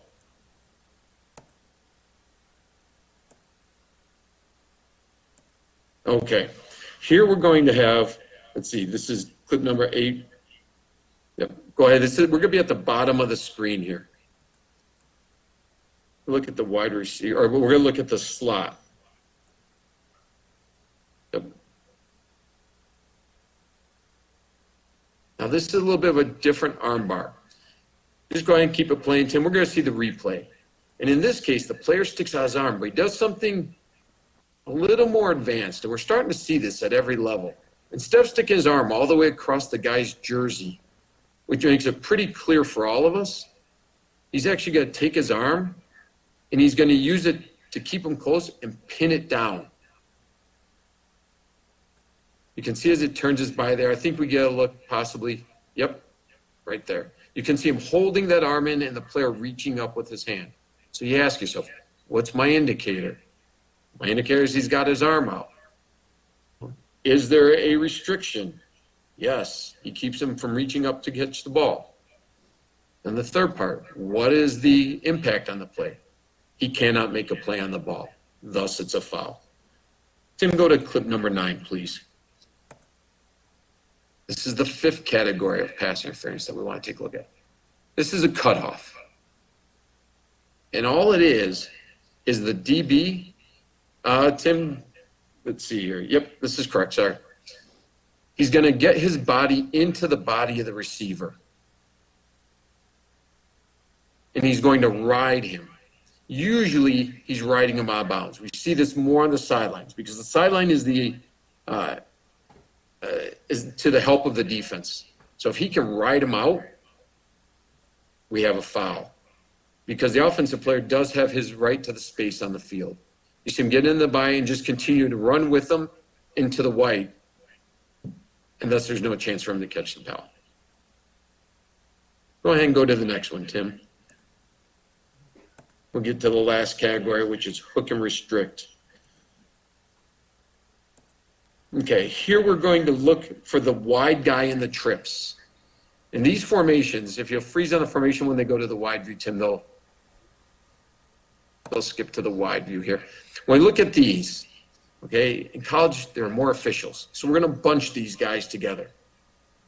When we have five individuals, it makes it very, very difficult to officiate these plays. So what we do is we try and look at the three guys that are down there, and we're going to say the first guy who's threatened is the person who's the tip of the spear, the first one up. We want to watch his release. As soon as we see that his release is good and it's clear, we're going to float a little bit downfield, you know, a few yards, because the reality is not all three guys are going deep, not all three guys are going short. One or two are going to go short, one's probably going across, and one's going deep. So we want to put ourselves in the best position to be able to officiate pass interference because we have a lot of bodies split out to one side of the field. And this one, Tim, keep your or Tim, run Yeah. it through. We're going to look at the TV and the replay view for the audience. Just go keep to the your eyes replay? on the, I'm sorry, the widest guy. So you just want to go to replay. I mean, we can watch it, but the replay is the better version. So yeah, just go ahead and let it run the replay. What we see here, and then we can freeze it when we get to the action, Tim. You can see exactly. Here we have the hook and turn. He's put the he puts the arm on the back of the wide receiver, and he's going to turn him. And now this does two things. First of all, it makes it difficult for the wide receiver to catch the ball because he's pulling back on his backside arm. The other thing that it really does is it slingshots the DB who's already in bad position to the front. By pulling on that back shoulder, he slingshots him across the front so he can make a play on the ball as well. This is a very difficult one because really the back judge is the only one who's going to have the angle on this. And it's also difficult because if he doesn't do anything with that hand, then we don't have an indicator. Remember, this is hook and restrict. If he just puts his hand up there, we don't have the indicator. We don't have a hook. We don't have a grab. So no matter what else happens, we don't have a foul for hook and restrict. He's got to do something to pull him away. Tim, we can play the next one. We got Washington and Auburn. We're going to look at the wide receiver at the bottom of the screen. Go ahead and run the TV. And then we'll watch it in the replay as well, and we'll see the action. This is a long developing play. The player gets knocked to the ground. He's got to come back up. And he's the receiver who misses the ball.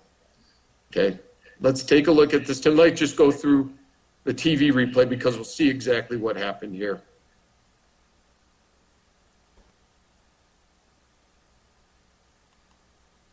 Just a little bit farther. Okay. You can see he's got the hand. He's turning him. He's got the hand on his shoulder. The ball's not there. He's using it to slingshot himself into the play. You can see the action because the body is getting twisted as he makes the play on the ball. Okay, those are your indicators. Those are the categories of defensive pass interference. Remember, early contact, playing through, grab and restrict are the big ones for the Federation game. Okay, but they all occur, and we need to know which category to be able to put them in. Well, you got about 10 Let's minutes left for your for your Yep. uh, internal clock. You got about 10 minutes. That's perfect. We're going to jump right into plays here in a second, Tim. So let's talk about the offensive categories. Thankfully, there are only three of these to remember. You know, driving through, blocking downfield, pick plays, and creating separation. As I said, they're all about space. The offensive players are trying to create space. In driving through a defender and pick plays, they're creating space for teammates. When we start talking about individuals, then we start about talking about creating separation. Okay, the indicators for these is you know the contact sustained, picks the context initiated, you know creating separation. The offensive player is creating the space by extending his arm, putting it on the torso and extending it. If anyone wants these slides at the end, I will put up my email address. You can get through MIBT. Glad to get these to you, okay? Because these are your clues. Tim, let's go ahead and let's jump to the video for offensive pass interference. It should be play number 12, Indiana University at Michigan State. Yep, it's all up, ready to go. Okay, fantastic. I just got to switch my screen real quick and we're going to be good to go. On this play, we're going to look at the wide receiver at the top of the screen. Tim, we're just going to look at the TV view here real quick. The wide receiver is going to make a beeline in, and we're going to see the contact that he creates.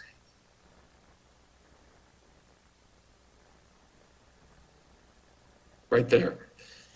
So the onus is on the wide receiver. He knows the route, he knows the play.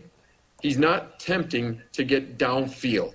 If he had come out and run into guys, but he was trying to get vertical, he was trying to get to the back of the end zone, it's nothing. Even if we think that it's a pick play and he just does a good job, he did it well enough that we're not going to call it. But in this case, you can see he comes directly for the player and makes the contact with him. He initiates that contact. His feet are moving. It's not a pick in the sense like basketball that he got his feet set. He's driving into that player. Once we get inside the 20 yard line, but especially inside the 10, now we are in territory where teams like to pick. They call it rubbing. They're going to rub each other, but it's illegal. Because we can see here the person's coming in, driving in. That's your indicator. He's looking for the contact. He creates the contact. And the effect is there's enough space for his player to come underneath and catch that ball. Tim, we'll get another look at this. Go ahead and jump to play 13, please. Penn State and Kent State. On this view, keep an eye on the wingback at the bottom of the screen. We'll see what, exactly what he does.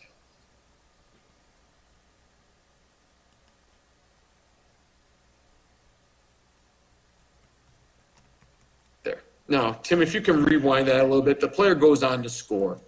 When he comes out, watch as he kind of runs towards the play. He actually takes a step to get wider to make that contact. He could have flanned his route, but no, he continues to go for him, thus creating the space. Once again, for OPI, it has to be initiated by the offensive player because he's trying to create the space for his teammate. Tim, let's go to number 14 as well, please. SIU.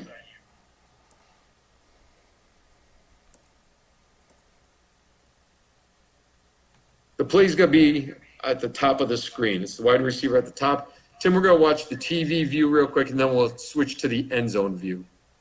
There's only a couple views of this play. We're going to lose them we'll come back. You can see a little bit of contact there, but Tim, let's go to the end zone view of this.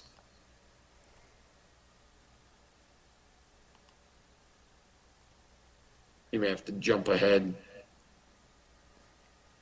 Yeah, it's not it's not coming up here, Woj. That's the end of the clip. Can you go back to maybe it's on the very end of the first clip? Maybe they show a view of it. There is a end zone view, but if we can't get it, it's not the end of the world. So wh- which clip What do you we're want to gonna go to? Ah, you know what, Tim? For for time purposes, go ahead. Go ahead and get to clip 15, Ohio State and Penn State. All I was going to say on the creating space, the contact by the offensive receiver to create space has to be into the body of the defensive back. If he pushes him on the arm, nothing. We want the contact to be at the torso, from the waist to the shoulders. That's where the push off needs to be. It's always in the back or on the side. It's almost never from the front. The exception is if he pushes off on the player's head, that counts as well. It's not part of the torso, but basically, if he gets his hands on his face mask or helmet and pushes that, that counts as well. In this particular play, we're going to look at TV and we're going to look at the replay. The action is at the top of the screen. Now, it's that receiver. Tim, go ahead and go to the replay view because we'll see how he got that wide open in this particular play. They're going to talk about it. You can go towards the a little ways because ultimately they said it wasn't a foul because the wide receiver was already past the line of scrimmage when he threw the ball. All right, I'll bring it. I'll get back to it. It was in the middle here. Yep.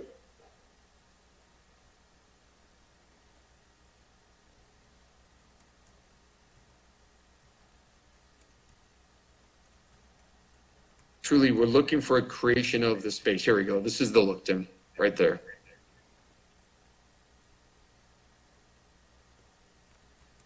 I think this goes into the next. Here's the look that we're looking for. You can see he gives him a push that creates him the space by him taking a stutter step into the body, and that's just enough. We've got to be aware of this. And this is something that two or three officials, even a five person crew, should see. And Tim, let's go to the very, very last one. We'll go to play number 16, which is Iowa. And here we're going to look at the wingback who's at the bottom of the screen. Okay. He's going to engage the defender and drive him back. So when we start talking about creating space, in this case, driving through a defender, he's creating the contact, and that creates the space. So the indicator is he is seeking him out. When he comes running out like that, I think he's run blocking. Okay, so that's your indicator. When he makes the contact and the ball crosses the line of scrimmage, now it becomes driving through a defender on a passing play, and that creates the space for them to complete this particular pass. Okay? That should be the end of the plays. I know my time is virtually up here. I will put up, you know, the last screen so you can see. Um, please feel free to contact me if you need any information on these, if you want to talk more about the categories, if you want the slides that go with them that break it out. There's a lot involved in the passing game. Remember, the message I want to leave is you need indicator, category, and impact. If you don't have any of those three, then we do not have a foul. Because the player who did that did not create enough advantage for him or herself to justify the yardage penalty that would go with it. Thank you for your time. I appreciate it and enjoy the rest of the clinic. Hey, hey, Woj. Uh, so uh, maybe we can get Woj up here, possibly. Um, yeah. We uh, we did uh, have a question, I, I, guess, that did come in. So uh, we're gonna turn it over to Robert, who is monitoring the ch- or the, the text, and, and see what the, the question was. Ro- Robert, you, you got a you got a question here? Yes, great job, Jim. a lot of questions. They're late, but uh, most of them can be answered here. So, the, if there is an illegal forward pass, does that negate the OPI situation? You want to answer that for the viewers? So if there's, a, I mean, it's one foul or the other. If there's a legal forward pass, then there was no opportunity for pass interference.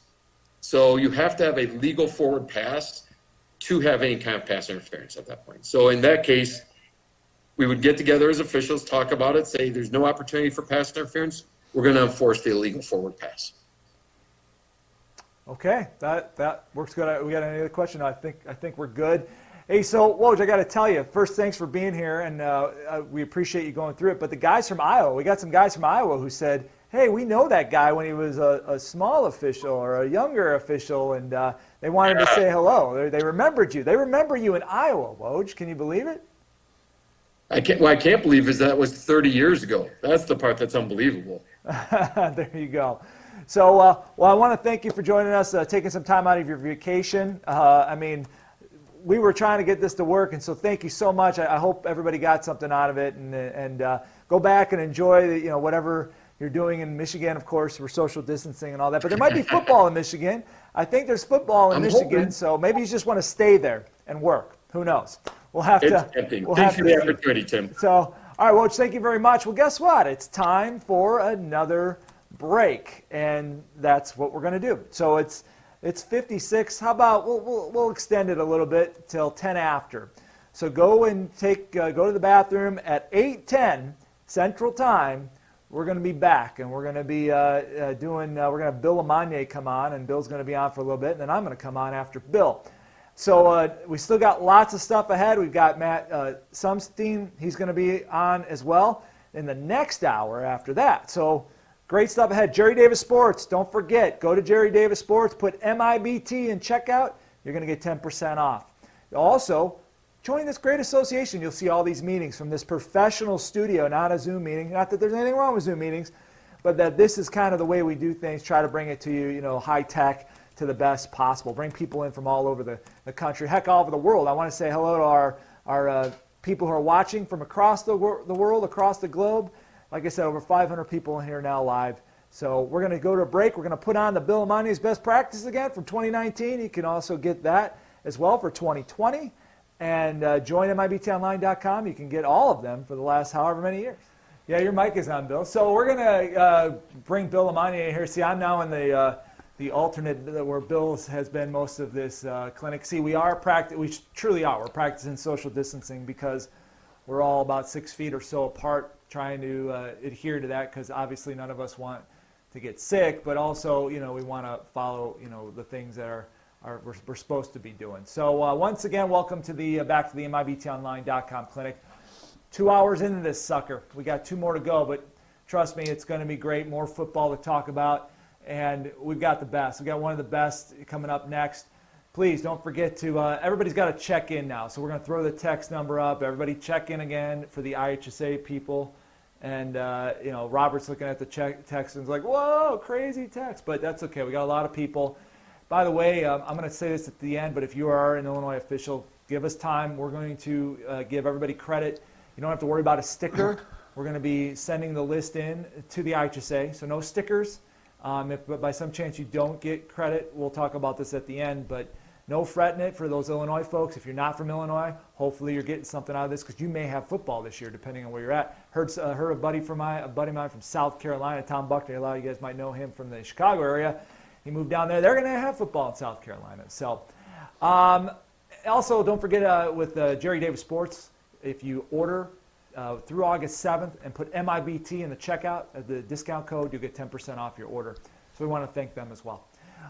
Well, we got the great Bill LeMonnier. He joins us a lot. You just saw him on the video, him and I doing the best practices. Bill has been a clinician ooh, for a long, long time, internationally, locally. and you know, obviously, you, you know him from ESPN. He was on the national championship game. Bill's got a lot of experience, and we're happy to have him. He's going to talk about crew dynamics and how to you know deal with crew conflicts and, and things that happen with the crew. And we welcome Bill. Bill, thanks for being here today. Well, Tim, I appreciate it. And uh, so far, I've, I've enjoyed this evening uh, getting a chance to listen to Wojo, uh, Sam Knox, and Robert. And I, I want to kind of, because it ties into our topic here on leadership and crew dynamics. You know, Robert made that point earlier about, you know, you don't have the luxury of replay, so be your own replay officials. That, that's a theme that even when I was on the field uh, in the Big Ten, I used to say to the crew, we've got replay, but quit relying on replay. It's our job to get the call right and do whatever we have to do to get that right. So if replay does review it, they say our call is good. Uh, that's, that's what I preferred. Don't let replay be a cop out. Um, now, again, at the high school level, you've got to have that ability to step up and help your crew. Um, you know, one of the things that was when I was on the field, there was a particular announcer with with ESPN that was very critical of me in terms of the number of conferences our crew would have. And conferences was something that I encouraged. I wanted us to, to get together and discuss a call. Uh, but that, that particular announcer was, was very critical that we had more conferences than most crews did. And possibly our conferences took a little bit too long. Okay? And so I had a conversation with that announcer, and I, I, I said to him, you know, it's this simple. You criticize me for too many conferences, you criticize for how long they took. And I'm going to agree with you. We do more conferences than most crews do. And yeah, many of them took too long. We needed to be more efficient. But you know, the thing was, you weren't criticizing us for the outcome, which I'll take any day of the week. I can work at doing less conferences and I can work at being more efficient in a conference. But I don't want the criticism that we got the call wrong. We're supposed to be doing this for the kids playing the game and not for our own individual egos. So that's something to remember there is, is the step up that you need to do there. Um, you know, then the point was made too about you find, Wojo made it, you, you find out what you're made of when times are tough, not when things are going easy. And I mean, I advocate that things go easy for you but and smooth. But the bottom line to it is when something negative happens, hopefully it's not a train wreck, but when something negative happens, can you learn from it and bounce back and be stronger? Or are you just going to throw in the towel?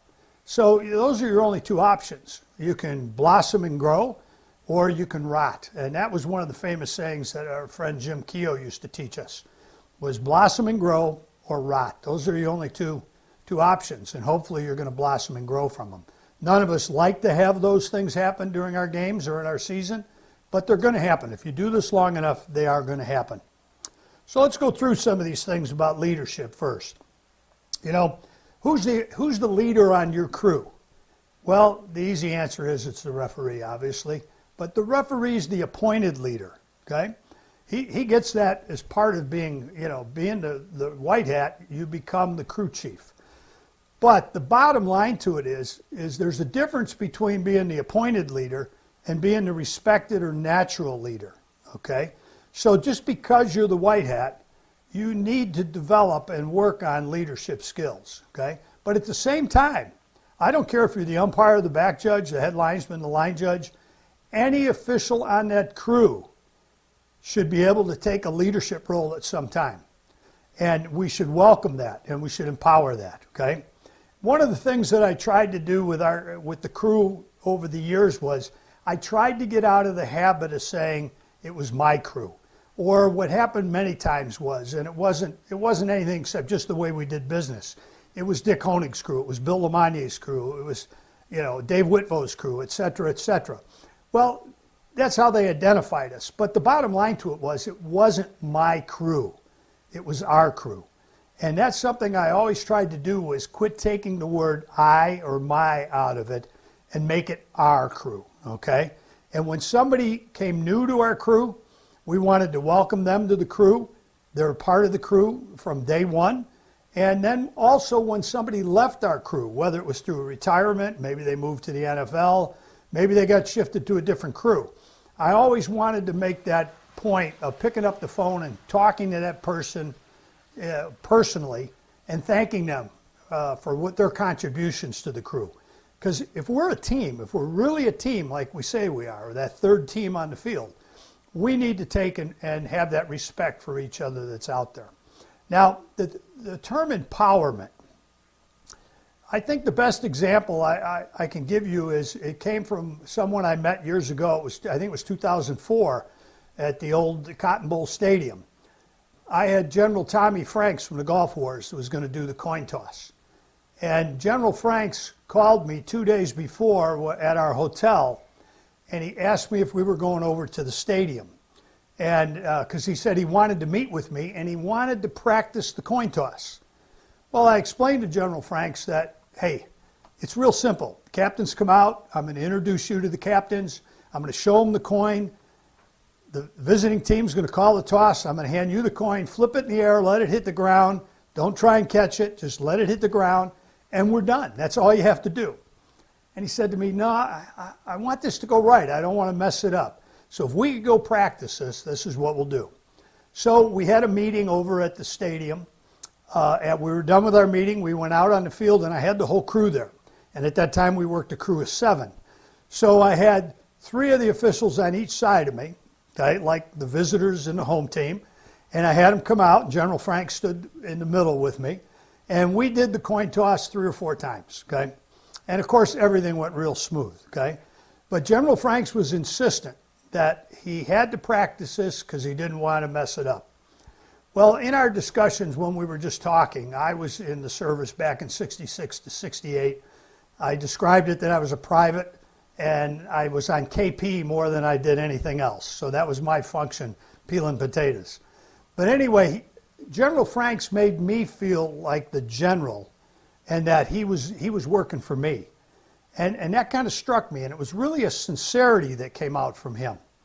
Well, we worked the game, months went by, and I, I received a package in the mail. And it was from General Franks. And he had written a book, American Hero. And on the inside cover of the book, he wrote, Bill, thanks for your service to our country. Every time I watch a college football game, I'll be looking for my favorite referee. And he signed it Tommy Franks. Well, that jumped out at me. He didn't sign it General Franks. He signed it Tommy Franks. He didn't have to tell you he was the general. You knew it. And it was because how he sincerely empowered you to be the best you could be. And the other part of that was that General Franks, I never gave him my address. He had to go and do that, to find out where I lived, send me the book, write that. He owed Bill LeMonnier absolutely nothing. But that's what he did, and he sent that to me. So that really, really hit home. Well, the story didn't stop there. The next year, I happened to work a game. It was down in Louisiana for a bowl game, and so we're down there for the, uh, the I believe it was the Independence Bowl. We're down there for the game, and, and that's his hometown. And General Franks is getting an award uh, for his service to our country at halftime.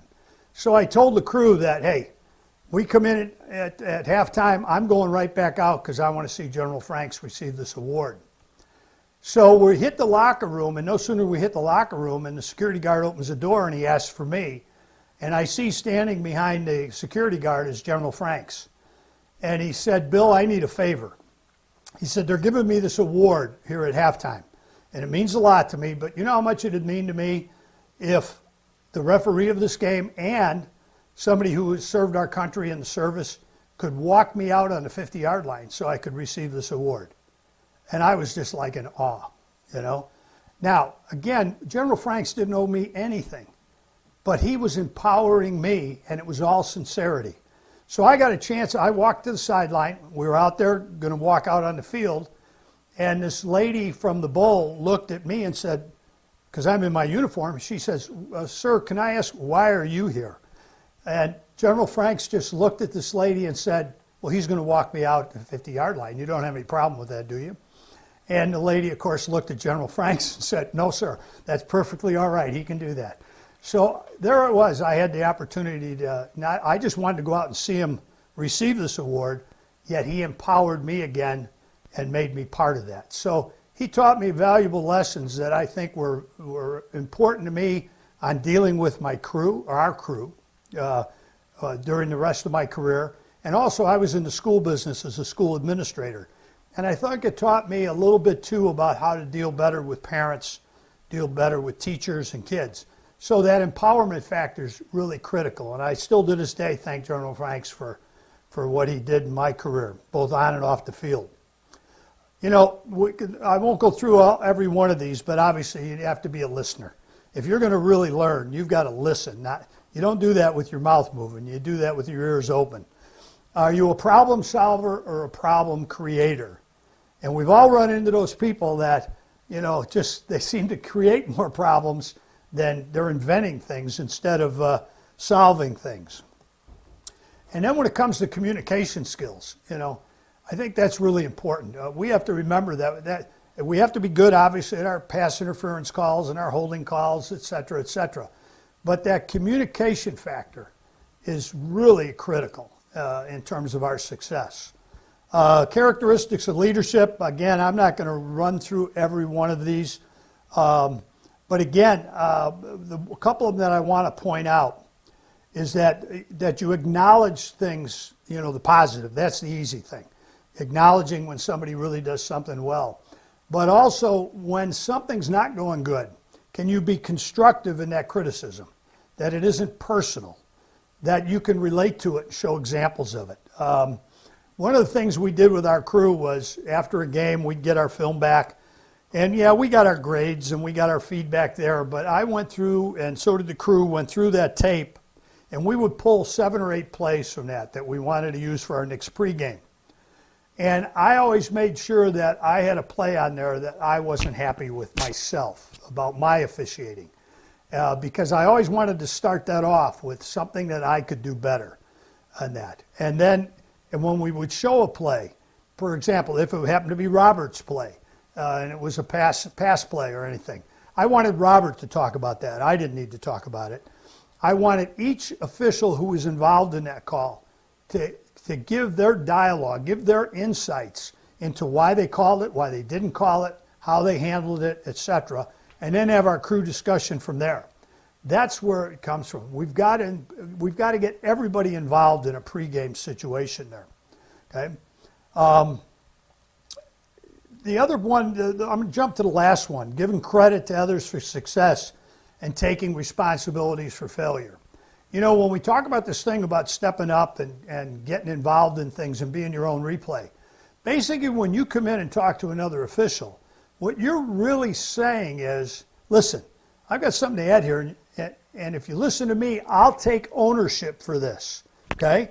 We need to take it. We need to talk about this. We need to possibly change this call. I'll take ownership, and that's critical because now, if things go right, that's great. You know, we, we've changed the call, we've gone this way.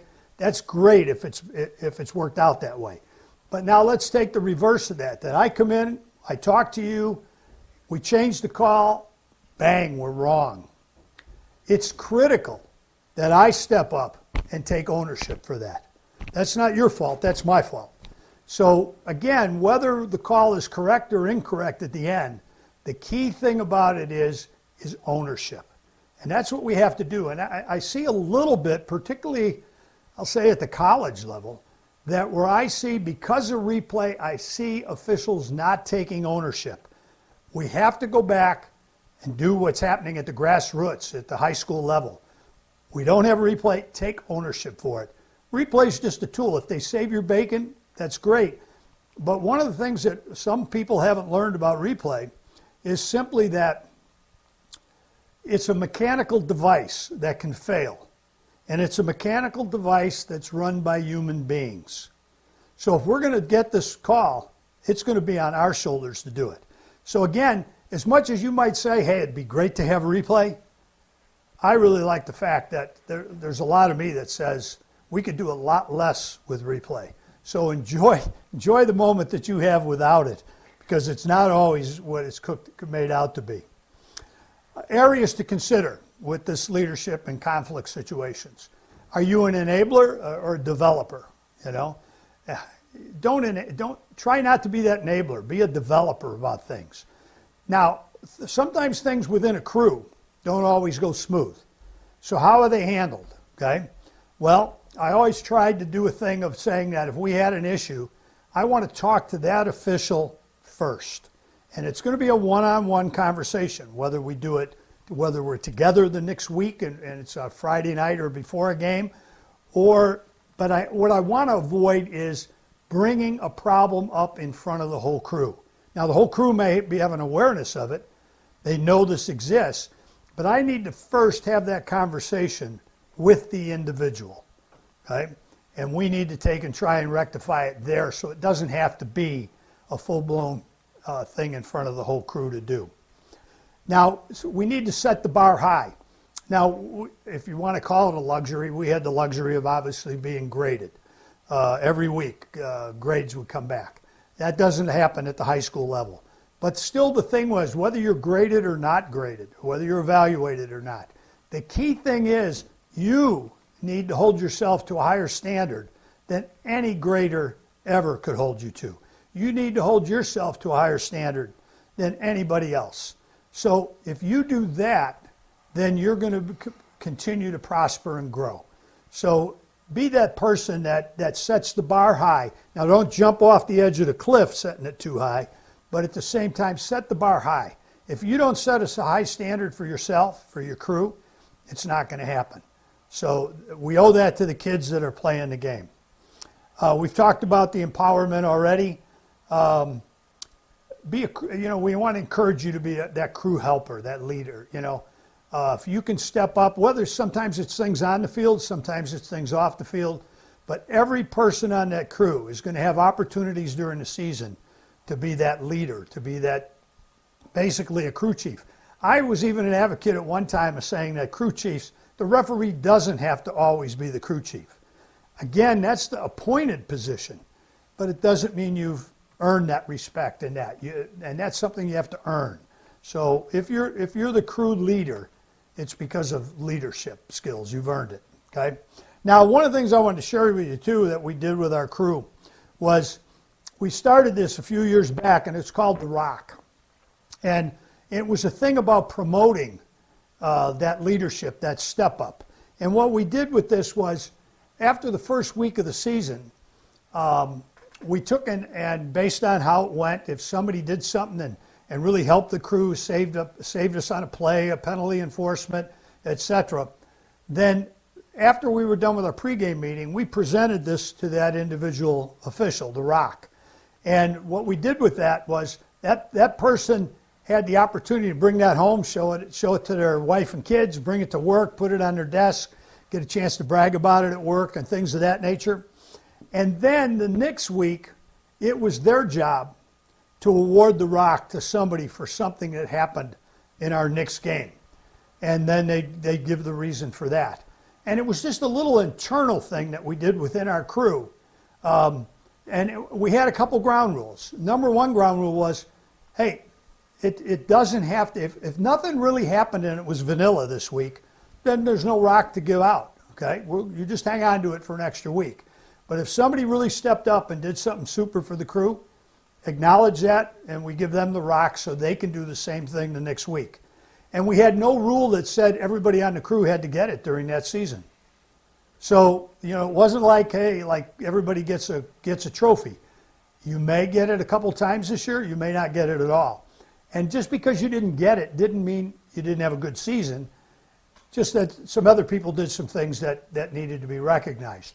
Then at the end of the year, when it was all said and done, again, I was out of the picture after the first week, you know, because it was being awarded based on the previous person that had it.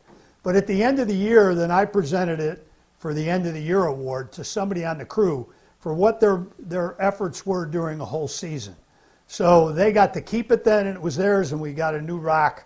So it was just a little internal thing for self recognition uh, that we had. Robert, you have a question? I do. We have a great question. There's a viewer that wants to know how do you welcome a substitute official on the crew where you have such a wonderful dynamic and now you got to blend a new new body? Well, you know, it was, uh, sometimes it was, you know, you miss somebody that left your crew. but for whatever reason they were they weren't there, or maybe it was just a switch for the week because of something. But it was that thing. Hey, you got to uh, welcome the guy. Got a phone call. I encouraged other people on the crew to do the same thing. Uh, but you've got to do that thing and make the person feel comfortable. You know, um, and and and again, how genuine can you make it? Uh, so that's a critical thing there. Again, it isn't just the referee's responsibility to do those things. Everybody on the crew needs to chip in and do those same things. So, but um, now expectations. I don't off the field. What do you expect of your crew? How do you want them to handle themselves? What do you expect them when they to be doing when they're out there? Um, again, these things are pretty self-explanatory, so I, I'm not going to go through each one of those. But the key, the key thing is take and, and be a leader. And a leader has to be genuine. So do everything you can to empower people around you. Because if you empower them, when you need something, just like with General Franks, I would tell you this.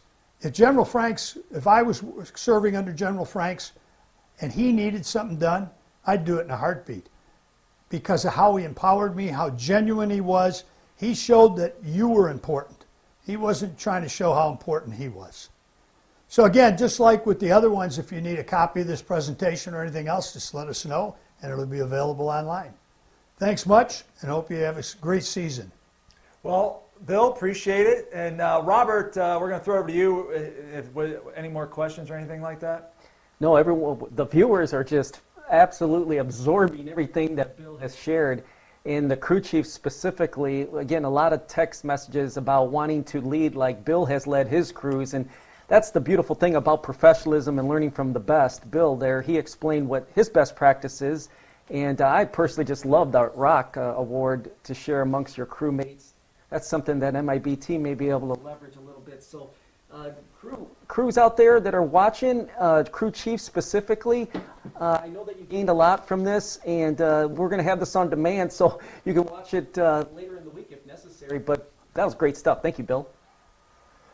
So I want to thank Bill uh, once again for, for being here. And uh, so I'm going to switch things up here and kind of go to keep you safe. That's what we're going to try to do. We're going to try to keep you safe in this this COVID environment. And I'm going to try to keep it quick so we can get to our next break.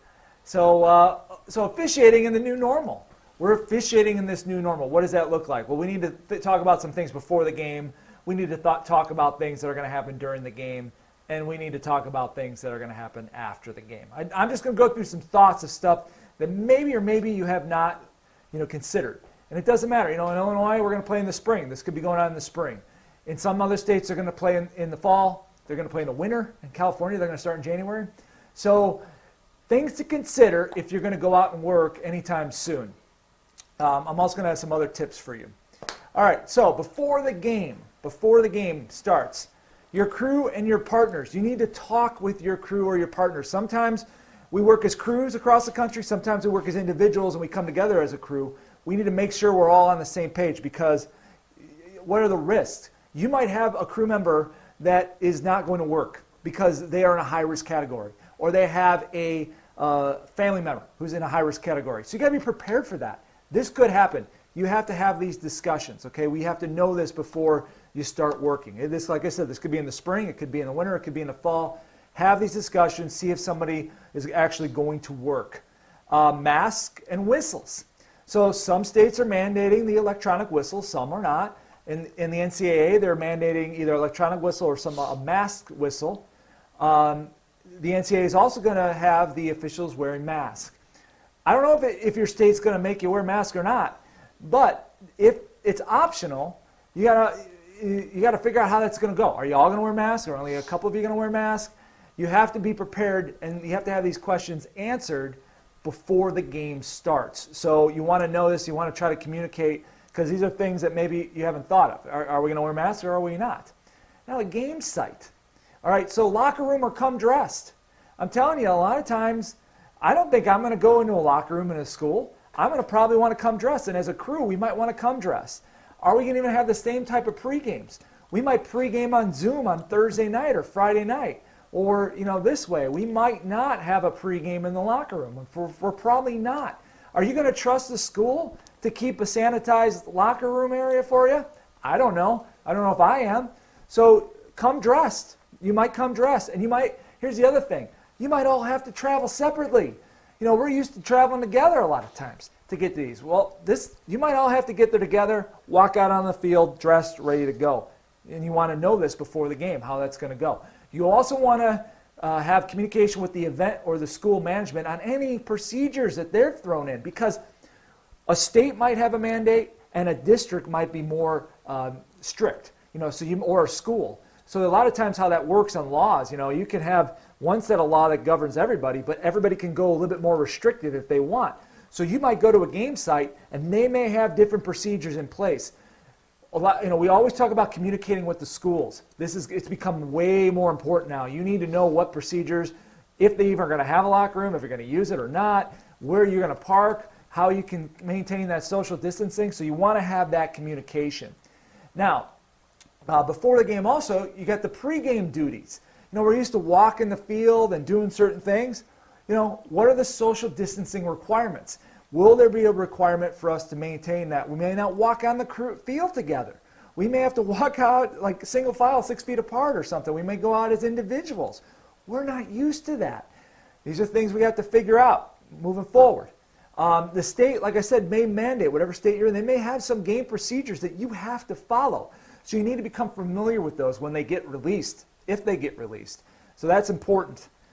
Um, the coaches, one of them is like the coaches I heard in like Mississippi, they're not going to really, they're not going to have that. They're going to have one, one player come out for each team from the coin flip, and you're going to have the umpire and the referee, and that's it. The thing I don't understand, and not to get, you know, this is a very political issue. You know, if you're a conservative state, they're playing. If you're in a more liberal state, they're not. This should not be this should not be political. I'm not trying to make this. I don't care whatever it is you your personal feelings are. Take them or leave them. I, it, you can feel however you want about this, but these are things, regardless of your your political convictions or your personal feelings, that we still have to consider because they're going to be mandated. So, like for example, I don't understand. You've got the the starting receiver for Team A, who is the captain, and you've got the starting cornerback, defensive back for Team B, who is their captain because they're the, both the studs on the team. They're six feet apart for the coin flip. What's going to happen the first play of the game? They're going to go like that. So I, I don't sometimes understand some of this. I think maybe it's more of a facade. Um, you know, if, if, it's safe, it's safe. But uh, that's something to consider. You got to know what you're going to do for the coin flip. The ball or equipment sanitation. So we did an article on a penalty report about, you know, there was a volleyball clinic that, or a volleyball game, I should say, a volleyball tournament uh, last month in Orlando, and they had some electronics desanitizer of the ball or sanitizing system for the ball. Um, maybe that'll be in place for, for the football games. Or maybe they're going to want to wash the balls in between every down. You're going to have to know this before the game. It's going to change the way we do things. Nobody's talking about chain crews. How, can you social distance with a chain crew? A lot of times you want them to be a, three yards behind you. I guess that's you know, my math, that's nine feet, I guess. Wait, three times nine, three feet in a yard? Who knows? Um, are they going to be behind you? Are they going to be too close? Is the chains going to be sanitized between? Are you going to sanitize the chains? I mean, these are all things because you're going to grab that a lot of times if you have a measurement. Are we not even going to have any measurements? Measurements are going to be prohibited. I don't know. But these are things, like I said, that you might want to think about before you actually go out and, and officiate. I'm not here to give you answers. I'm here to give you questions so you ask the right questions when you actually go out and officiate. Maybe things we haven't thought about yet. Um, temporary rule changes. You know, there's going to be the team box. They did that in college. They're moving the team box from the 25 to the 15. You're going to see that across different state lines. They're going to do these different types of temporary rule changes. You need to be aware of what those changes are so that way you're not you can enforce it consistently from from team to team to team and and that way you're, you're not one day we're doing it this way and another day we're doing it that, that way. Uh, other thing about timeouts, you know, how they do the, uh, um, the, the, conferences, they may do that differently. So you got to be aware of those temporary rule changes. Now we get in the game, during the game. Hey, any mechanics changes? How about reporting penalties on O2Os only? You know, we're not going to get together. We're going to just do a walkie-talkie. We're going to break your one nine there. You're going to talk on the walkie-talkie to do the do the uh, penalty re- uh, reporting. Possibly. That's a way to social distance. I mean, a lot of times we got to get together to figure it out. And when we get together, are we going to Try to stay six feet apart so everybody can hear our conversation because you know there's not going to be a lot of fans there because of restrictions, possibly. So everybody might hear the conversation. Um, are you going to like institute the one digger policy on a on a uh, fumble? Only the umpires. Our umpires, you're going to go in. That's it. Sorry, umpires, you're diving in. We're not going to. We're not touching that pile. But that's possibility because now you're only going to have one person who may be exposed and not all five of you or more. That's a possible mechanics change. Any other mechanics changes that we can think of? I mean, it could be a whole laundry list of things. We could, we could uh, have the, the sideline officials not come in as far. They may just take a couple steps in. They may try to, you know, no player can come, when they're substituting, can come within you know, six feet of you. Like I said, there could be other mechanics changes. Think about them. Know what you're going to do during the game. Approaching players. And that's whether you're going to approach a player or a player is going to approach you. Stop sign. If I do this, that, I mean, I'm six feet you know, tall. So that's about three feet. And if I do this, I'm probably going to keep that person away from me more than at least six, six feet and just stop. You might want to think about that. That could be with, with players, and that might work. You could still have a conversation, but you might want to put that stop sign out to kind of keep that distance away to, so that way you can try to be safe. Um, what about coaches? Same thing. We can use that stop sign, but also that restricted area. We've been very big advocates here. That restricted area is for you, it's for your safety, long before anybody knew what COVID was. But now that restricted area is going to become even more prominent. Nobody can be there. Keep them out of it. You don't want those people in that area. That's your area to work. That's your area to be safe, not only from contacting somebody, but then also maybe from uh, you know, contracting some sort of illness, and we don't want that. So now, after the game, leave. Just leave. We're not going to hang around. We're not going to shake hands and say, hey, this is a great, great job, or go to the coach, hey, can I get a rating? Do that via email. Do it later. Leave. Don't, don't sit around. We're just going to walk out because that's for your safety. And you might not even walk out. You might do that single file thing again, or you might walk out six feet. You know, who knows? There's, but I would suggest you just leave. You don't want to you don't want to hang around and intertwine with fans because that's another thing you want to try to get through without you know getting as close to people as possible. Obviously, this goes without saying, but I threw it up there anyways. Wash your hands and sanitize your equipment. You know those whistles, of whether you're using one in your mouth or you're using electronic whistles, you're touching a lot of things. You got flags, you got bean bags. You know, uh, you want to you want to sanitize that stuff. You want to make sure it's clean and that way you're not bringing anything home with you uh, because you know the odds are if you start listening to a lot of the people you're not going to transmit that from equipment to equipment it's more about the airborne stuff but you still want to eliminate any chance that some of that stuff might somehow get on your equipment reporting and what i mean by this is that report any non-compliance issues to the people that you need to report it to whether it's your uh, signer supervisor state association if people are not doing what is mandated and you know what's mandated, you need to report that. That's for your safety because you want the next crew coming in to be safe. And you want, if that happened at another site that you're going to go to next week, you want to be safe. So try to report all noncompliance how, through whatever means it is, is being done in your state or region. Also keep, an, keep a you know, mental note of some significant events things that maybe aren't the new normal or are now becoming the new normal because of this. Anything significant, jot it down after the game so you don't forget it in case you're asked about it at a later time.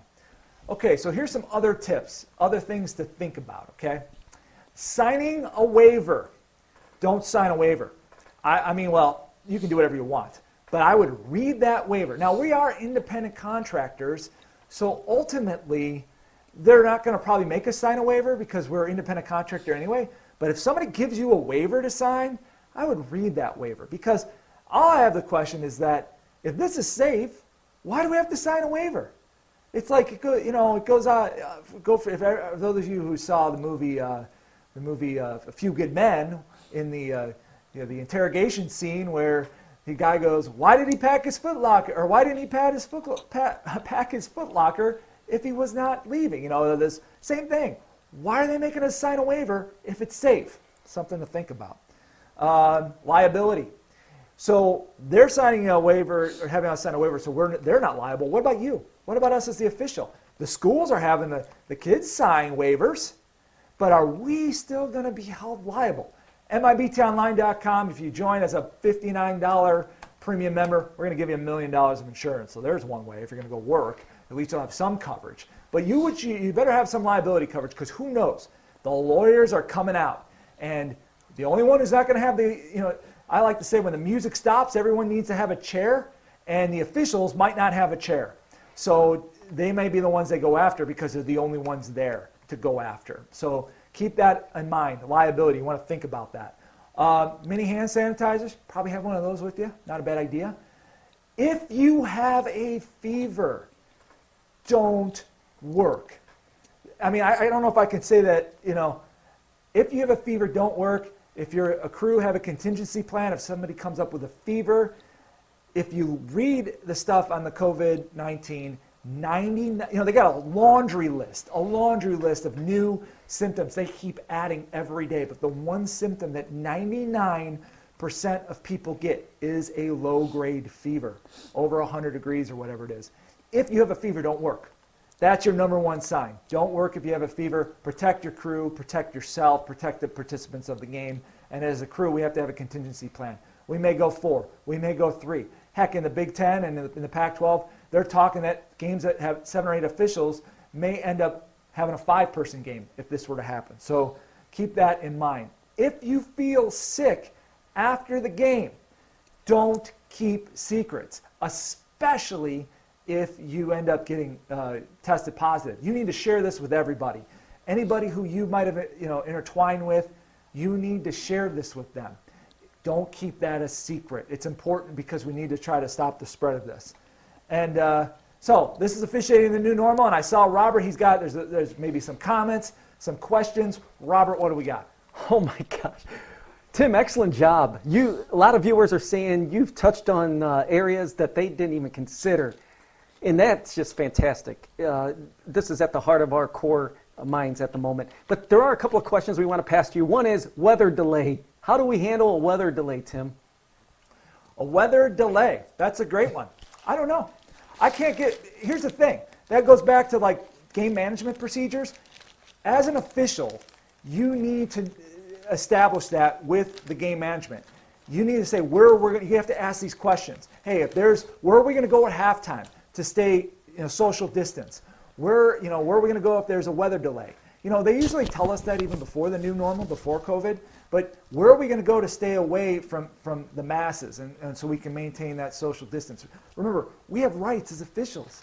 You know, I'm not advocating striking or anything like that, but you have rights. If your safety is impacted, raise your hand and say, I don't feel safe. Let somebody know that because you, we're the only ones who are going to look out. We're going to look out for you here at MIBTOnline.com. We're going to do everything we can to advocate for officials to keep them safe. So you got us here we're going to do everything. As an assigner, I'm going to advocate for officials. I'm going to make, you need to keep these guys safe. You're lucky they're even there to work the game. Robert. Geez, this is a, this is a good one. You work a game, and then unfortunately, it's public knowledge that the team that you just officiated with, unfortunately, players were publicly identified as being positive. Okay, so. So again, you're working the game, and then you find out the following day that the, the team that you just officiated unfortunately has players among them that have tested positive. How do you respond to that announcement since you, you were exposed? Um, punt?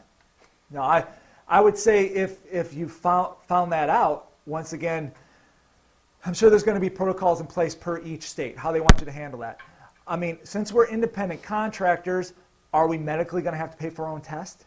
You know, there are some discussions about at the college level and some of the higher levels that the leagues will cover. I don't think they're going to cover it. I think you're going to have to go out and get your own test. And unfortunately, you know, it's going to fall on you as an, as an official. There may be other procedures, like I said, that a state would put out. But I'm telling you, if I hear that there was positive tests on a game that I was involved in, I'm going to be monitoring my situation. And who, who wants to quarantine themselves for 14 days? You know, I don't know about you. You know, you're just lucky to go back to work. You got these are things that we got to think about. Yes, Robert. Yeah, this is a big one. This is about uh, more clarity on the health insurance that uh, MIBT provides because a lot of viewers are admitting that anyone who becomes infected with the virus, there are heavy costs associated with it. And so, how does MIBT help in this matter since we're officiating? Yeah, you know, I did. It's so funny you say that. I checked our policy before this because I'm like, man, maybe if our policy would cover illness, it does not cover illness, only injury. So if you're injured in the car, like once you get in the car and drive to the game, work the game, drive back, any sport except for ice hockey that you work, you're covered from an injury. You're not covered from an illness. You're not going to find probably any insurance that's going to cover you for that under these circumstances, unfortunately. So yeah, you're going to be out some some change if you are you find yourself in a situation where you're ill, and that's why you have to look at all this. We have to balance: is it worth it? We have an officiating shortage. I am not telling anybody to not officiate. Heck, if I said, Robert, there's a game tomorrow to officiate, Robert would probably be out there right away. He'd get a mask on, he puts gloves on, or whatever. He's going to go work. If I said, Bill LeMonnier, are you going to go officiate tomorrow? Bill's probably going to say no. I mean, it, it's just, it's all a personal choice. So um, we just have to be aware of that. And when we walk out, we have to accept the risk. There are risks. We have to either accept it or we don't. And that might include getting ill and having to pay for our own illness. But I would say this if you get ill in a football game, make sure you keep all your receipts and write that sucker off on your taxes. Check with your tax attorney, of course, first. But I would write that off if you got sick from that contest that you would officiate. I would check on that. That might be the only benefit you get. But ultimately, I don't, I don't think we're, anyone's going to be paying for it. That's just, that's just a sad thing. Robert, more? Well, there, there's like, I'm not going to be able to get to every viewer's question. I apologize because there's literally dozens. But one, one viewer just wants to say Illinois residents can get tested for free at their nearest local testing center. Thank you for sharing that. But we do have multiple questions, Tim, about the liability coverage. Is that just for one sport? Or if they, an official does multiple sports, would it cover? And how does that relate to NASO in respect to cost? Okay, great question. Our insurance covers you up to a million dollars of liability insurance um, for any sport except for ice hockey. Any sport you work, umpire baseball, you referee basketball, heck, you do, uh, you're a starter on track. You're going to get covered um, for this liability up to $1 million. Now, NASO has a great package. NASO, you get up to $14 million of liability coverage, but you're going to pay 109 bucks for it, or 89, or whatever they're doing now.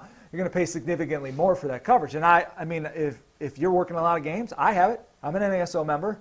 But if you don't have that, especially in these hard economic times, if you want some coverage, well, the other thing is NASO doesn't offer any medical unless you're attacked. If you're attacked by a fan or something, then they'll cover medical. But where we kind of separate ourselves a little bit is we have that medical insurance, which will cover you if you get injured. And that does happen on, on a fishing. But we do we have up to a million dollars of liability coverage, so you can have our coverage and NASO coverage, and you'll have $15 million and the medical insurance. So like I said, NASO does have a little bit more of that liability coverage, but they don't have the medical. What else? What else we got, Robert? You know, do we have Bill mic'd up as well? Maybe we can turn his mic on. I know. I think he was grabbing a bite to eat, and he was he was uh, Okay, bleeding, he's- bleeding over, unfortunately. But uh, I'm- I'm- but uh, I had I had numerous viewers ask this question. So this is a hot topic, and it kind of relates to what Bill was talking about performing leadership, and that is, if you have a crewmate that is tends to be negative, tends to be difficult to work with, how do you handle that situation? Uh, like we have disgruntled members right now on crews that are wishy-washy whether or not they're going to officiate with them, and then they're very negative about the situation. So, what, Bill, do you have any advice for these viewers? Am I? Do you get me on live? Yeah, you're on. Okay. You know, the, the, again, the key thing is is that you, need to talk one on one. You know, uh, lack of a term, but we're gonna we're gonna say be man to man about it. Um, you know, don't say things behind their back. Don't say things about that person to another crew member. If you have that issue, you take that issue to that person and try and get it ironed out there. Um, in terms of some people who want who who are very critical about COVID, and those that don't think it's as bad, um, those are all just they just have to be your own personal decisions on things.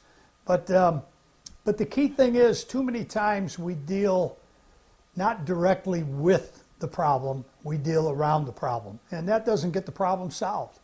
Uh, the only chance you have is is to talk about it, uh, iron it out, and um, and move forward from there.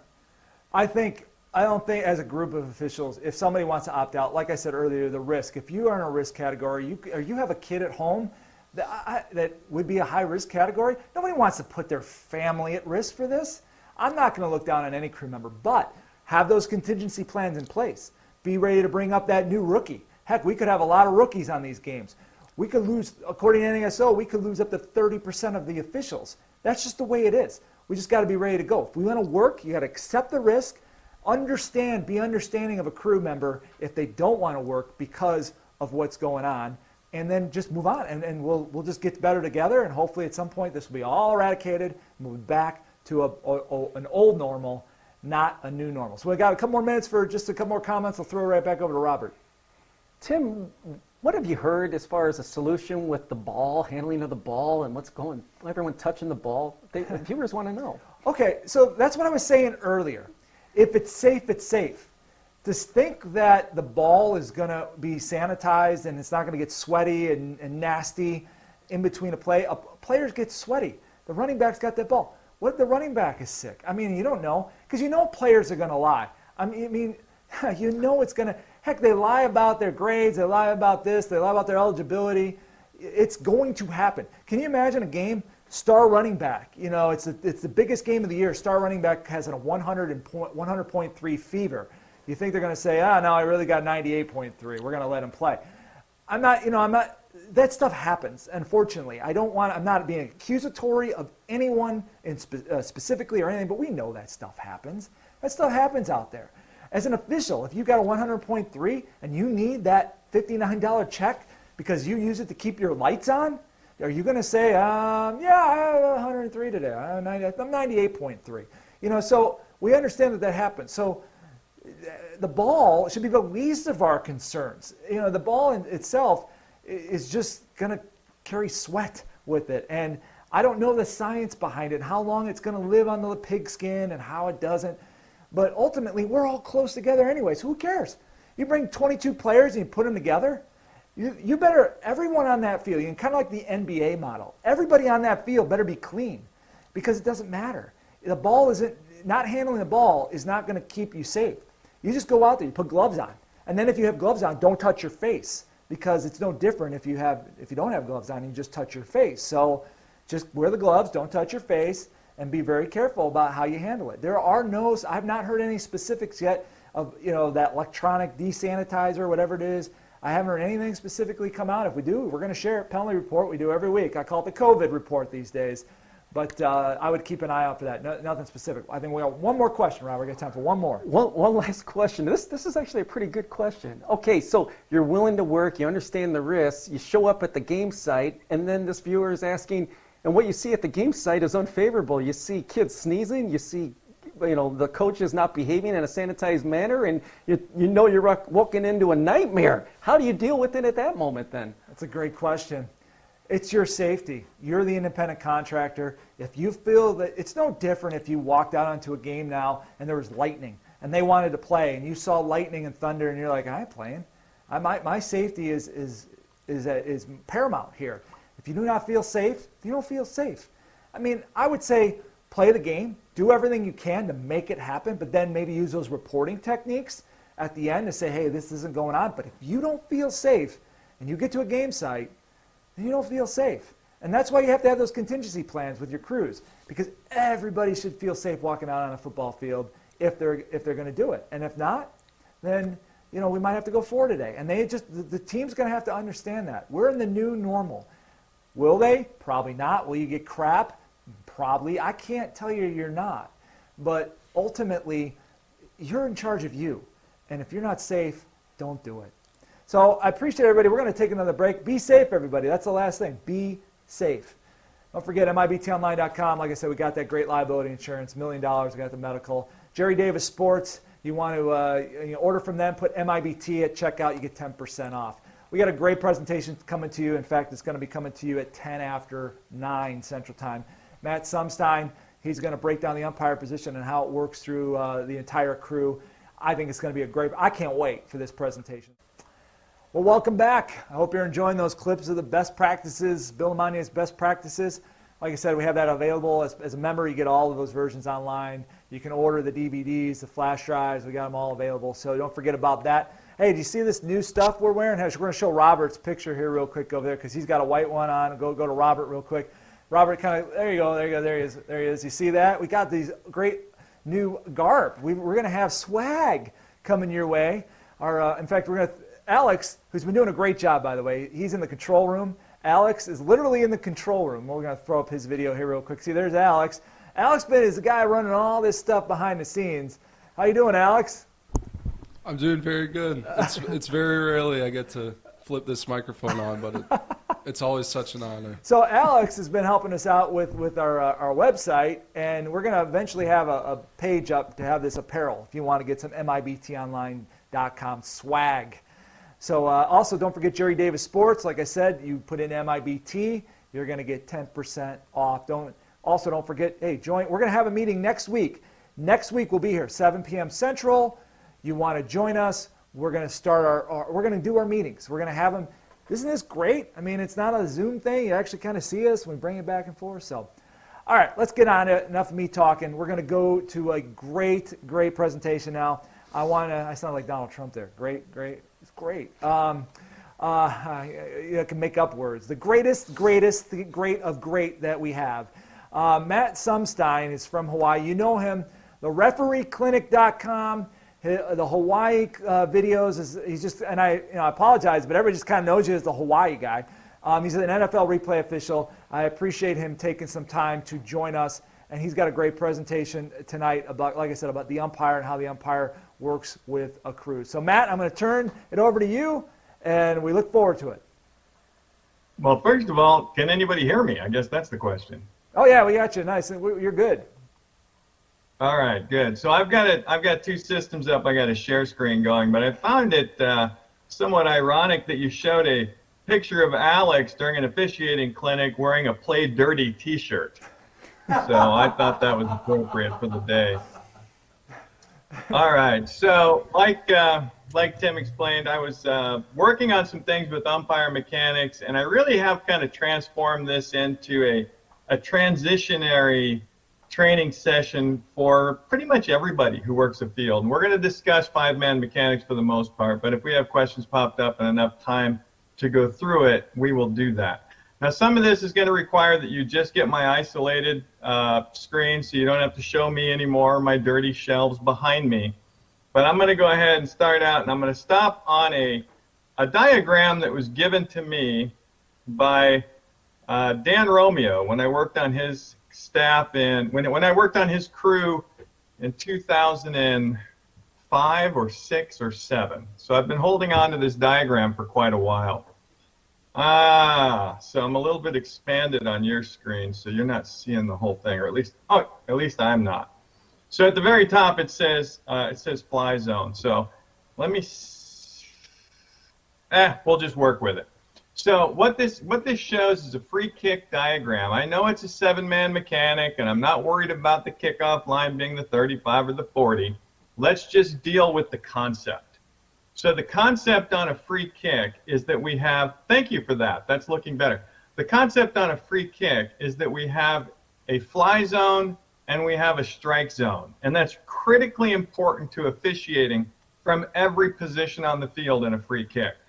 I believe this concept was started in one of the coaching staffs, maybe Nevada, because they were involved in the Reno clinics in, in 02, 03, 04. But I really have held on to this, and it helped me officiate quite a bit when I was working on the field. So if we convert this to a five man, and I know that the NFHS has all kinds of different formations where you might see an H here and a U here and, and all kinds of things like that. But let's just let's just go with right now that we're going to work a two up, a two top, and a three down. So we'll say we'll say we've got a we've got this position, this position, and then three down. So if we're working a five-man crew and this is our kick mechanic, I'm not saying it is.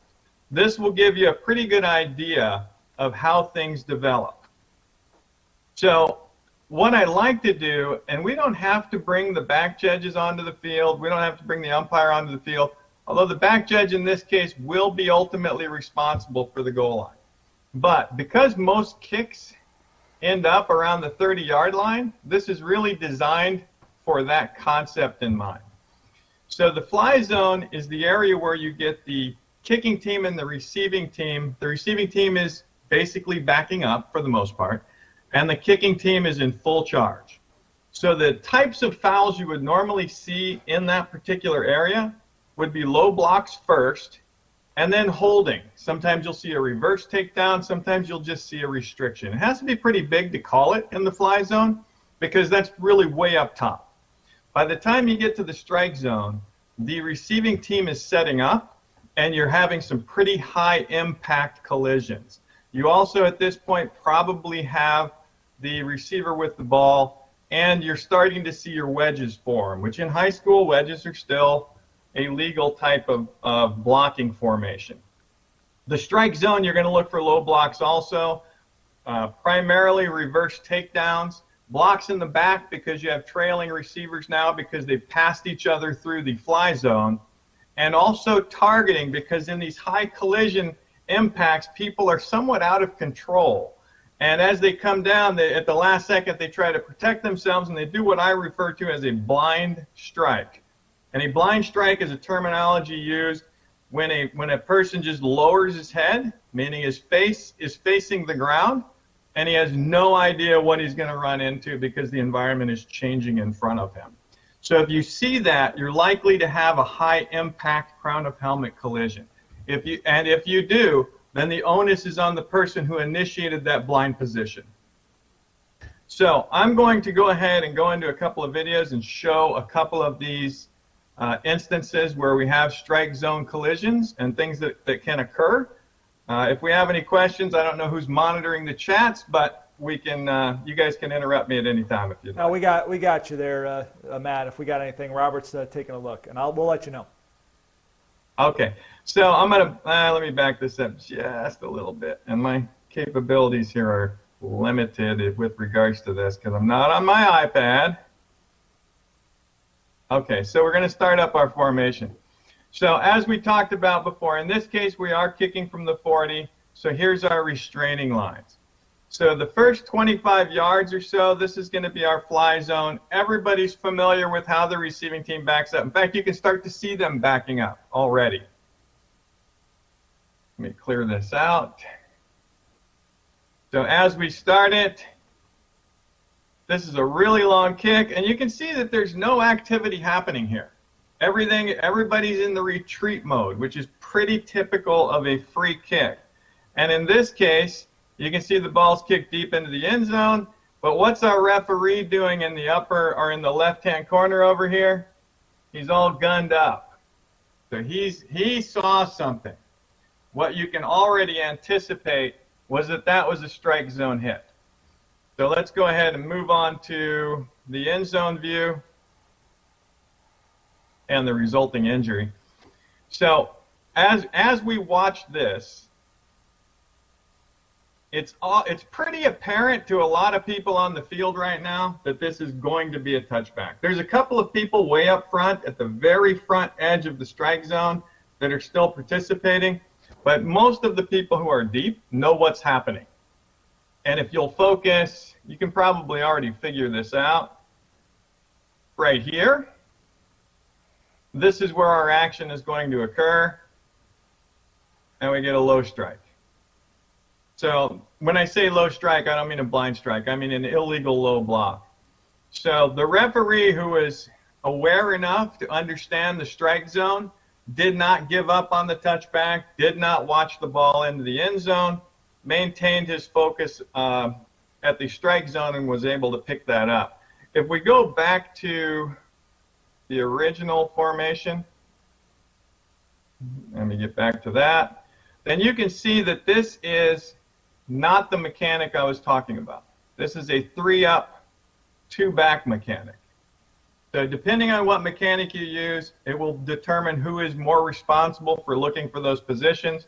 But if this is your umpire position, then our umpire position would probably just come down maybe seven, eight yards. Our back judge, if that's who's working that position, might come down 15. Just don't overrun the, the return because you, you don't want to be chasing the ball if it's a long return. All right, let me get back to my next play. And uh, just an FYI, that was a injury as a result of that illegal low block. And it was determined by the referee because this was in the open, it was very clear that low blocks are illegal on all kick plays, legal kick plays, and that this was intentional and unnecessary. So he did disqualify this player for this block, and I supported that as a flagrant hit.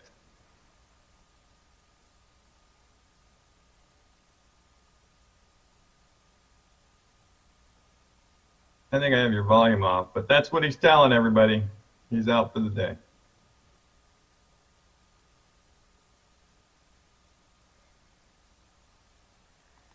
Okay, so fly zone, strike zone again. This is another play, and there's a couple of things I want to bring up in here. But just to reiterate, fly zone, strike zone. Clear that. So everybody's retreating, as you can see, and our first contact really starts to happen about in this area. So that is the strike zone. You can also see that we have a wedge formed here. That is still legal in high school. However, interlocking is not. You may have heard the term interlock blocking, but that's a little bit misleading because interlock blocking does not require a block. It only requires the interlocking of the arms in order to maintain your position. So in this in this case, I don't know if you guys can see my cursor. You can't. Okay. In this case, I believe these two are interlocked. If that's the case, try to put this on the return. That will be your spot of foul, and it's a foul already as soon as they start moving forward in that position. As we come up, I wish I had a little bit better control of this. Let me back that up just a little bit. Sorry, guys. Little quick. Okay, so you just you just take a couple look at stop frames, and if you remember the first slide that I talked about, what you look for in the different zones, the fly zone is pretty much already disintegrated. We're all in strike zone. So as you break up your field, if this is your uh, your your umpire, this is your back judge, you can see you've got a guy here, and in this case we've got a uh, we've got a two back. So this is a three up, two back. So your referee is is primarily going to be responsible for the ball carrier if he's on his side as he approaches this area. Your umpire is going to pretty much zone in, but what I would like to caution you on is don't fix yourself geographically. Because as you can see, there's three white shirts here, one yellow shirt, and nobody's doing anything. So if that's the case, then what you need to do is you need to check in and get the next area of concern, the next area of impact. So really it's going to be who tries to break this wedge. So this is going to be your umpire and whoever's coming up from this direction. When you start to see these guys come together, if I can get a clear enough view, you'll see, uh, oh, dang it. Little control issues, sorry. So you can see when that guy approaches the wedge, he lowers his helmet. I'm going to try to pull that back one more time. See if I can't maintain a control over this thing.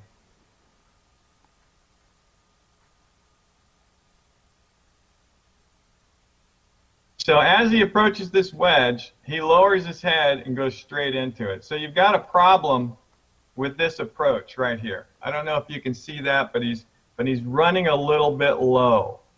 So you've got a problem here. You've also got a running back, I believe is still here, and he's advancing. So our umpire would have the best look here. Our back judge is cleaning up any action in here. If this is the referee, he's probably going to be looking for this contact. We got another one here. So let me clear all this out. Hopefully you guys can see it. And you saw that hit. I don't know if you could see that, but the defender did lead with his helmet. Whether or not he initiated with his crown, I don't know because the video is a little distant. But somebody has to have eyes on that contact, and you have to try to put into your, your preloaded vocabulary is it a blind strike? So that was a blind strike. Whether or not he initiated with his helmet or not is the question. And, and you can only tell that if you see the entire approach.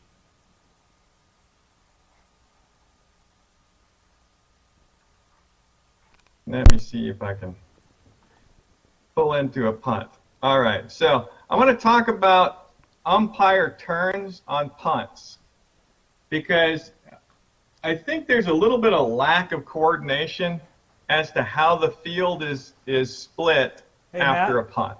Matt, Yes. before we get into Yes. that, uh, Bill, Bill has got uh, a question or, or, or a comment here. He wants to uh, jump on in. Bill, what do you got? Uh, Matt, you brought up a point that, that I've stressed for years is that we're responsible for all the contact out there. Sometimes we get into this mindset about make sure you see the fouls.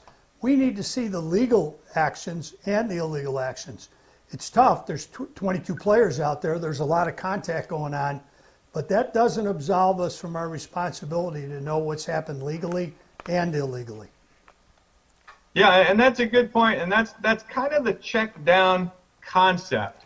So if you have an area where nothing's happening, don't watch that area. Check into the next area of responsibility, and that really is a geographic check down. So you start in one area, you go to the next area next to that. If you got nothing there, go to the next area next to that until you find something that you can officiate. That- That's what that's what your job is out there. So great great point, Bill. Thanks for bringing that up. So I want to bring up some some mechanics on a punt. So this is a typical setup for a punt. So we've got I'm just going to assume that this is our head linesman, this is our referee, our umpires here, our line judges here. We've got chains and boxes on both sides. So let's just make that assumption. So the referee who's lined up most of the time on the kicker's kicking leg. So in this case, the umpire is lined up right on this hash, which is fine because the referee is kind of closer to this half or hash or halfway in between. The question is, what's going to happen after the ball is away and who's responsible for what? And and this is where the umpires, not just on scrimmage kicks, but on scrimmage plays, need to know what the referee's responsibilities are and who the referee's keys are in relation to what you're watching on the line and what is happening during the play and during the kick transition. So in this case, what I what I like our guys to do is if we're lined up in this and he kicks that ball from this line, the umpire finds a hole, gets himself turned around, and the umpire when he clears the punter gets on that hash. And they work the field up so that they're splitting it equally and not trying to look through each other and duplicating our efforts. Especially with just five officials, that becomes quite cumbersome if you start looking through each other. Oh, that's not my eraser. All right, so let's get rid of this. I'm going to try to stop this right after our ball's away.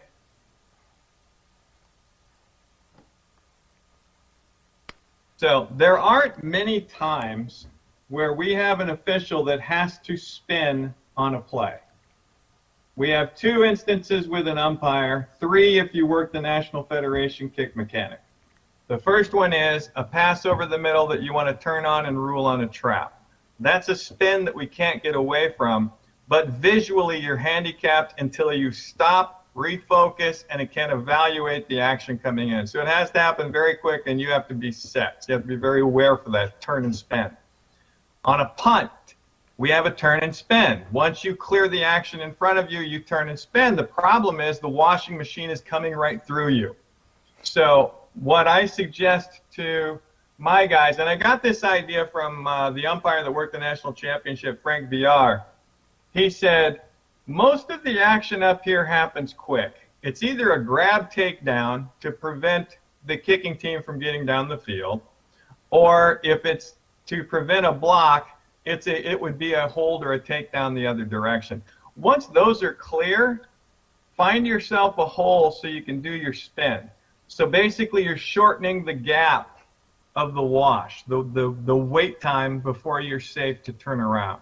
So the faster you can turn around, the, the quicker you can then focus on the activity as it develops instead of jumping into activity and trying to piece it together, which which mentally we have a tendency to do, but in reality, and you've heard it a million times, you have to see the whole event. So we don't want to make calls that we think we saw the whole event. We want to we want to shorten that distance and get in there and try to try to get our turn a little bit quicker. This is also why if you're experimenting with umpires in the backfield, and I know there's a small college group that's doing this, they're putting their umpire in the backfield on punts. So that that prevents the umpire from having to spin. So we will probably try that if we have a state tournament this year. But um, if in lieu of that, try to shorten your gap so that you can get your turn done quick enough so that you can manage the return, which is where most of the action occurs during a punt. So Matt, Matt, it's uh, Tim Kiefer. I wanted to uh, just jump. You know, obviously, like you mentioned, states have different mechanics and this and that, and that's fine. And, and everybody kind of does things a little bit differently. I know in Illinois, we always put the referee on the headlinesman's, I'm sorry, on the line judge's side, regardless of foot, because the line judge is going to go at the snap. But one of the things I think, you know, if we, we can go back to the clip, if we can go wide on it, that I, would like you to talk about is if you look at the referee, and uh, maybe we can go wide on his on his clip. Oh yeah, because okay, so you look at the referee. Now my question is, is what you know the referee is looking at the punter. Why? Um, I would think that you'd want to be focused a little bit to the right and let the ball take you back to the action on the punter because wouldn't you want to see what's coming around the right side? Now, like I said, maybe your H is staying here, but if you if it's another type of mechanic where that guy's starting to flow, wouldn't you want your your uh, referee to kind of help to the right there? It, well, it's a good point, and I think Bill could probably jump in on this too. My personal preference for referees is to get yourself a little wider if you are in a compressed field. So in this situation, because he's in a compressed field um, and he's worried about the end line, I can see why he, he might be more concerned about that foot during the snap. But you're absolutely right. If he were to position himself out a little bit further, then he would be able to tell in his peripheral vision that he's got a gap and he could watch whatever side he needed to watch from a key standpoint while the ball's coming back and still keep an eye on that foot that we would be concerned about because we're snapping at the five. So if we're uh, if we're snapping at the at the 10 or the 15, we don't have an end line to worry about. So if, if we're looking at the punter, it's it's just because you know he's probably related. So we do want to uh, we do want to focus on on our other jobs as well. And if your referee's job, depending on your league, if your referee's job is to watch this guy, for instance, then the umpire needs to be aware of that and he needs to shift his focus. We don't want to double watch somebody who's already taken. And this is this is really a missing key in our in our discussions, our pregame discussions, our training discussions is who are you on so I know I can shift down. We also don't want these guys taking off too early. I know that when you guys work youth football and Pop Warner, you say, well, take off at the snap. Forget all that. In youth football, they don't kick that far. And in high school, we have a back judge. So stick around here. You can get down the field as far as you need to get to work the play so that we can manage this end that might get held coming around. Or uh, conversely, this guy trying to get around who gets held trying to get down the field. Well, so we and, do have, we do, I think we really have to talk about who's looking at who and understand that so that we can not double cover. No, and, and I think your, your point is great, Matt. And like, like I said, in, in some states, even as a line judge, if you are moving down at the snap, you still got to officiate what's behind. You can't just put your head down and go because, like you said, you could have a, a block or something that's going on there at the at the line of scrimmage, and if you're just putting your head down and going, you're not doing anybody uh, any good there. So even if the mechanics have you moving there, still officiate back because that's where all the action is. Uh, uh, you asked Bill. I think we got Bill up. You, you what do you got, Bill? Yeah, I was just going to add. Uh, you pretty well summed it up, Matt. That I need to know if I'm the referee, you're the umpire. You and I both need to know where we're looking, where we're focusing, and set our mechanics up for there so we don't double coverage. And, and that's true on every play. I was always a big believer in that even from a regular play from scrimmage, I wanted as the referee to read the formation, and I wanted my wing officials to realize, based on the formation, I was going to try and maybe take uh, coverage to a certain area because I knew that wing official was overloaded at the line of scrimmage. So it's it's real That's critical that point. you know what I'm doing, I know what you're doing. We have to understand each other's positions. Yeah, and yeah, and another thing I was thinking about today, Bill, was when we have our natural timeouts. For instance, if we have a media break or if we have a one-minute timeout after this, and there's any question as to what you were supposed to be looking at based on the format, use that minute to find out. Hey, ref, were you on 77 or were you on 76? Just so that the next time you line up, you don't you don't uh, cross coverage that way. Totally agree. And I, I think uh, Robert's got a question for you over here uh, from the from the uh, texting. What do we got? Jeez, great job. Hey, listen, I got a comment and a question. The comment is we had a, a, a veteran official state that as an umpire, they stay on that center until the center raises their head up, and comment on that if you don't mind. And then lastly, uh, relative to the umpire, when do they move forward? When do they step forward? And then uh, is there is there a distance there, or do they you're more concerned about just getting into a free space? Please comment on both. It's e- it's easier in a spread formation. So I talked to Frank about this a couple of times, and again today, uh, just to, to try to gain an understanding of his perspective when he works those those punts. And he said in a spread formation, it's much easier because everything is in the open. So he says is num- it, because of two things. Number one, it's real easy to see who's holding who. If it's a, if it's a big rush, if, if a team's down by nine late in the game and they think they can get a safety here, you're going to have a big rush. In that instance, you do not want to move up until you're sure that it's absolutely clear. But if it's not a nine point late in the game and the defense needs nine points, then they're probably going to punt this. So that's a situational awareness that you just have to put into the into your bank. But as far as holds on the line is super fast. If the offense is trying to release and the defense wants to hold them, it has to happen quick. If the if the defense is in a power rush and the offense wants to hold them, you're going to see a swing and a drag. So those are those are very quick events. Once that initial surge is over, his advice was find an open spot, move to it, and as soon as you you're safe, as soon as you're safe from the wash, if you find the right open spot, that's when you make your spin. Does that cover that? Yes, excellent job. Okay. Okay. And I told Frank I was going to talk about him today, so I don't even know. I don't know. He might have signed in. So we're going to go through this uh, another thing. So as you can see, our umpire here here has not yet fully turned. So in this case, you're going to be missing some of the, and we also in a punt also have a fly zone strike zone. So in any long kick, you're going to have that. So what we would ideally want is we would want this flip to already have happened.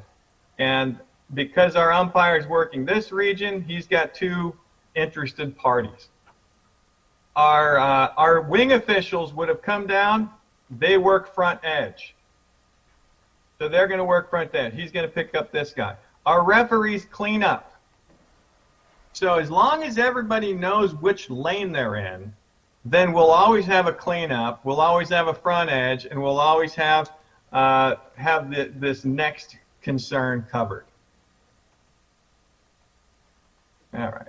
Let me see if I can erase that. I've got a. Uh, oh, and then we have another thing at the end of this play, and I want to emphasize this. By the way, this is about a 55-yard punt, so a little unusual. A very clean tackle. And what I don't like is this action. That uh, that's taunting. And, I, and it doesn't matter how quick it is. If they stand over him and they and they bark whatever signal they're barking, that's taunting. So in that case, we have a double. I'll show you another look at that. But what our what our what I point what I point out here is our referee started here. So if after he cleared the punter, he just came down here, that would have been perfect. You see what I'm looking at now? So that's that would split your field. That would give you an opportunity. This guy's a little sleepy. He should be, he should be running and looking at front edge. Our back judge looking at our receiver. So if he's looking at front edge, he's picking up this this data right here. The the back judge has to stay with the receiver because the receiver could signal late anytime the ball's in the air. And our other edge is going to come down here and he's going to be looking to clean up that run that sweeps around this area. So he'll probably be when these when this group reacts, then this is going to get picked up from here. I know I'm sketching up a lot. I'm sorry for that, but there's a lot that happens in football. And then, like I said, if our referee comes over here, he's got cleanup. So got everything covered as best we can with a five-man mechanic. Let me clear this out.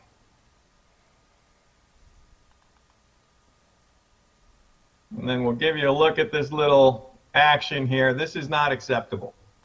So you can you can double up on that. You got two numbers, two first unsportsmanlike for disqualification purposes, and a lot of extra yards.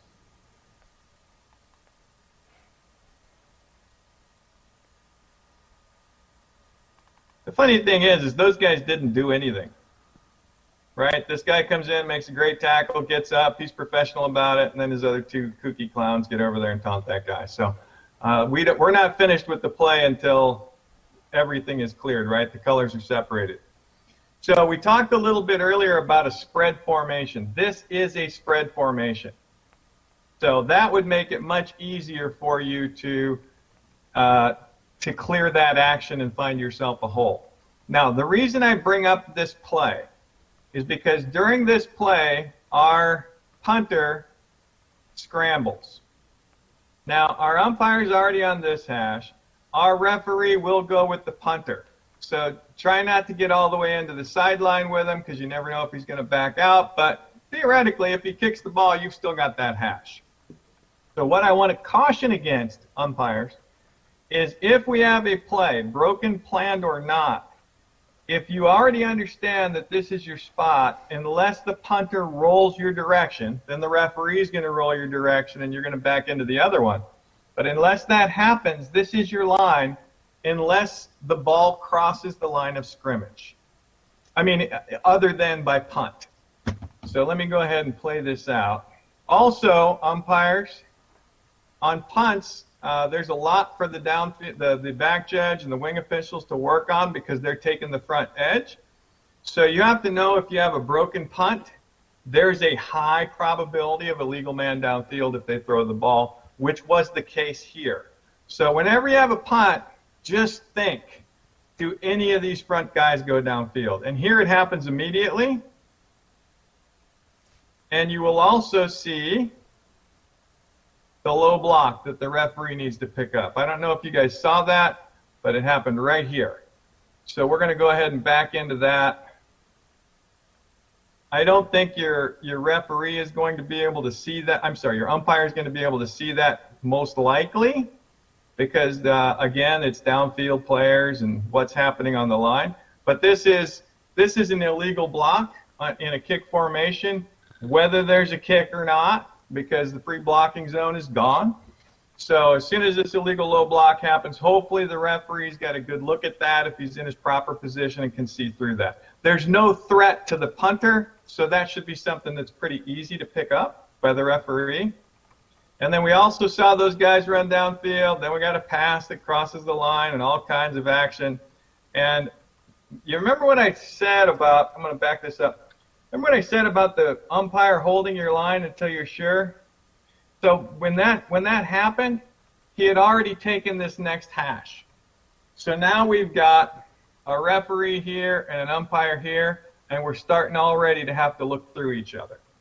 So be careful about changing your position until you're absolutely certain that, that you're going to be in a better position to help the crew. Hey Matt, just let you know you got you got about ten more minutes, Matt. That ain't enough time, man. All right. Yeah, we could talk all night, but you know, it's it's almost right, 10 o'clock I'll roll, here. People I'll roll go through this one. I think I got covered what I needed to cover. Uh, we had a little mechanics problem at the end of that.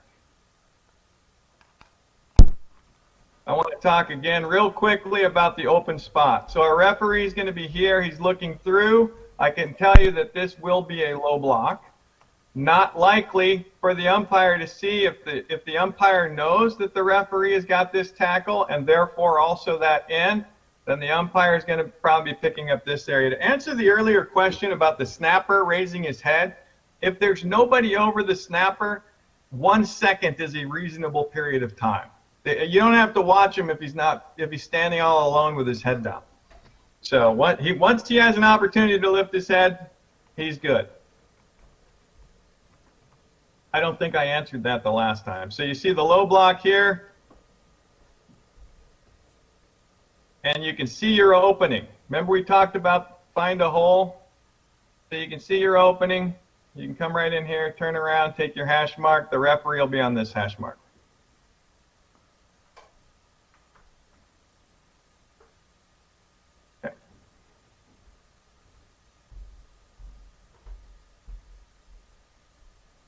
No quick whistles.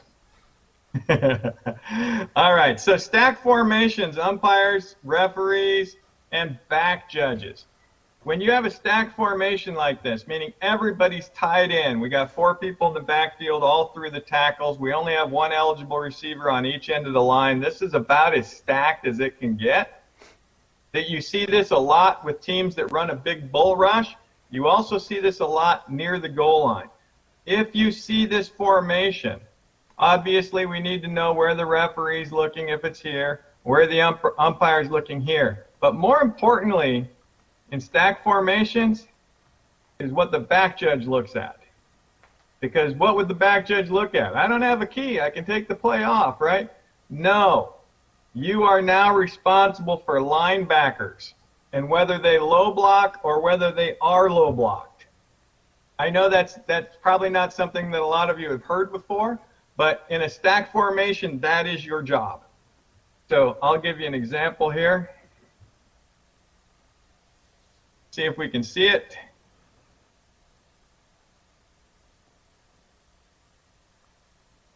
I think that was the only view I had, so that's not great. The I'll, I will tell you the wing called that one, and I'm going to give you a better look here. So here's another one. Although we do have one wide receiver, this is a uh, a team that likes to run. In fact, it's the same team. They're in an I formation. So if you can, we've got uh, back judge's key is actually a little bit off center, but his cover man is here. So really, there's not a lot to worry about from a from a passing standpoint based on the formation, the team, and the location of his cover man. So if you're able to pick up the linebacker that low blocks, who happens to be here, whether you're the umpire or the uh, or the back judge, that's going to be a great pickup. All right, let's go ahead and take a look at that.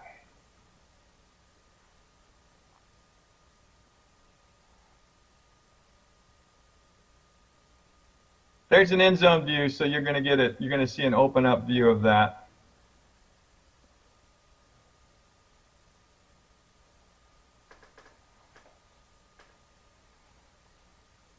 All right, so there's your ditch. So if if you can transition and you know the type of team you have and you can jump into that open gap, that's going to be a great pickup for the crew. Umpires, if you are on that side of the field and you're watching that that grouping, if you happen to be in this this area right here, then you may be able to pick that up if you shift a little bit, but I know you're worried about the run coming through, so I don't want to put you in any danger. But your back judges can really help in those plays. Hey, Matt, you know, that's a great play to show yep. because um, I think as officials, especially at the high school level, we don't, we're never, we're not ready for that one. And I think sometimes it catches us by surprise when that defender takes out that low or that lead blocker low. And I know, for me personally, I might miss it the first time, and then I'm going to be looking for it, but I shouldn't miss it the first time. I mean, we need to catch that because that is a safety foul, and I think it's an excellent point because we have to have that on our radar as a potential uh, a blocking situation that the defense can commit a foul there. I just see that one missed a lot. There, and you know, there's a lot of times that we need to preload information, and this is a good example of one here too. I've highlighted a player. So this is an unusual formation, and this should alert you to an outside blitz. If you have three defenders covering two receivers on the outside, that should alert you to an outside blitz. And there's no way that the umpire is going to pick it up from this position. Now, uh, I'll go ahead and run it through and let you guys see how this occurs. But the only way to pick this up is if you recognize that you've got three on two defensively and you anticipate that move. So even though, and I would put a higher priority. I would put a higher priority on that that move, that blitz inside, than I would on on this press coverage. And I know press coverage. We've always said press coverage. Watch hands to the face. The, the low crack back is more dangerous than hands to the face. So if you have a three on two, just be aware of it. And if he goes in, go with him vi- visually. About five That's minutes. That's a tough one there. to pick up. That's the only way you can pick that up. I don't know if you caught that, Matt. About five minutes left. All right, I'll see you. And I'm, I'm, I might have to skip something. oh boy, overtime. We're going to overtime. All right. No, this is the last play, but this one's complicated, so we'll try to finish it. So first off, ah, crud. All right. First off, let me back that up just a little bit. All right. What we need to know here, and and this just all goes to being aware of what's happening on the field. We've got an eight-man front. If you've got an eight-man front, then the chances are you're not going to have press coverage, and it frees your wings up to check the inside moves. And in this case, because let's just assume the referee is here. Let's just assume that. So the, the umpire recognizes that and says, okay, I might have a piece of this guy. I got a couple linebackers. All right, I'm going to shift over to here. Because we have an eight man front, we know we're not going to be in press coverage. Our line of scrimmage person m- needs to recognize the eight man front and see what happens on this end for a number of reasons. Pull and shoot by the defense to allow the guy to come around the corner, or a grab and drag by the offense so that the guy doesn't get to his quarterback because they're outnumbered on the line of scrimmage. I just made that grab and drag terminology up just now. So I think you can see that that there was no no discernible problem there, but the but the opportunity certainly did exist. So if we can get a little help from our wing guy here, because our umpire is going to move with the flow of the play, then then our wing guys are only chance to pick up that area. The other thing is, and I'll sum up with this, is that it, is that we snapped at the 32. Our our IDP line, our illegal downfield player line, is the 35. So umpires, I know you're going to be on this sometimes, and the line of scrimmage guys sometimes too. But there is a process for IDP, and that process is if you see him, and the rule is completely beyond three yards now, which he, he recognizes him when he's about right here. So he says, Oh, I've got this guy downfield. I got to locate the ball. Oh, yeah, it was a pass down the field, so it must be an IDP. But that is the absolute incorrect order of occurrence. What you need to do for all illegal downfield player calls is when you recognize, let me see if I can't get it to the right spot. When you recognize that he is down, and in this case he's not because he's still got a piece of that line. Let me see if I can't just pop that a little bit more. When you recognize he's down, dang it. Sorry. All right, one more try. When you recognize he comes down, let's just say that, that you say he's down right here. And this is an excellent example. Let's just say that 67 is right here. If that's the case, then you need to then locate the ball. If the ball is out, no foul. You have to locate the ball in player possession because the foul only occurs if he is beyond that before the pass is thrown. Hey, Matt. and quick- if a pass is ultimately thrown. Matt, I got a question for you, just to make sure we're on the same page. High school expanded neutral zone is two yards, correct? They moved it to. Did they move it to three this year? Unless No. it was a Two. Okay, they moved year, it to two two, so you got to be at three. So you got to be at three. Okay, so they gave, they they removed the contact requirement. Thank you for the correction. So there was some question about, I think Robert might have covered this, some question about whether or not you needed contact to get the second yard. They eliminated that conflicting language in the rule book this year. So now you do not have to be in contact to get the second yard. So once you get to the third yard, if there is a legal forward pass that is then thrown that goes beyond the line of scrimmage, you then have a foul. Thank you for the correction on that. Sometimes I'm working in too many codes.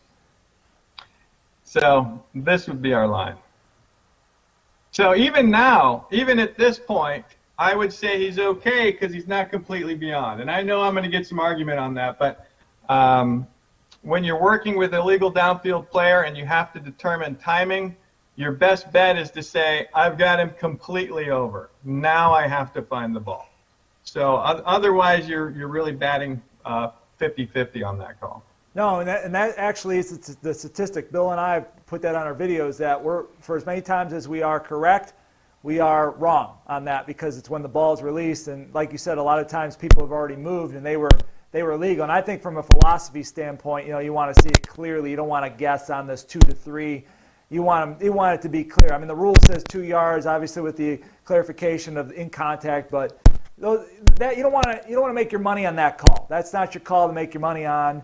You want it to be clear as day, as everybody can uh, can see it. So I'm going to ask Robert. Do we have yeah. any last questions here before we? Uh, any questions? No, just great comments, great feedback, Matt. Everyone loves you. They want you back uh, whenever you have an opportunity. Excellent job. So, well, thank you. That's really nice of you guys. It's it's been enjoyable. I'm sorry about the video thing. I, I couldn't use my iPad today because of some configuration issue, so it was a little choppier than normal. But I appreciate uh, uh, being on here. No, I thank you so much. I think uh, uh, uh, Bill's got something to say. Bill? I'll tell you what, you gave uh, all of us, including myself, a better appreciation for umpires. You know, we, I think across the country, maybe around the world, we give umpires grief all the time about how you, know, you take the center and the guards, and, and that's it.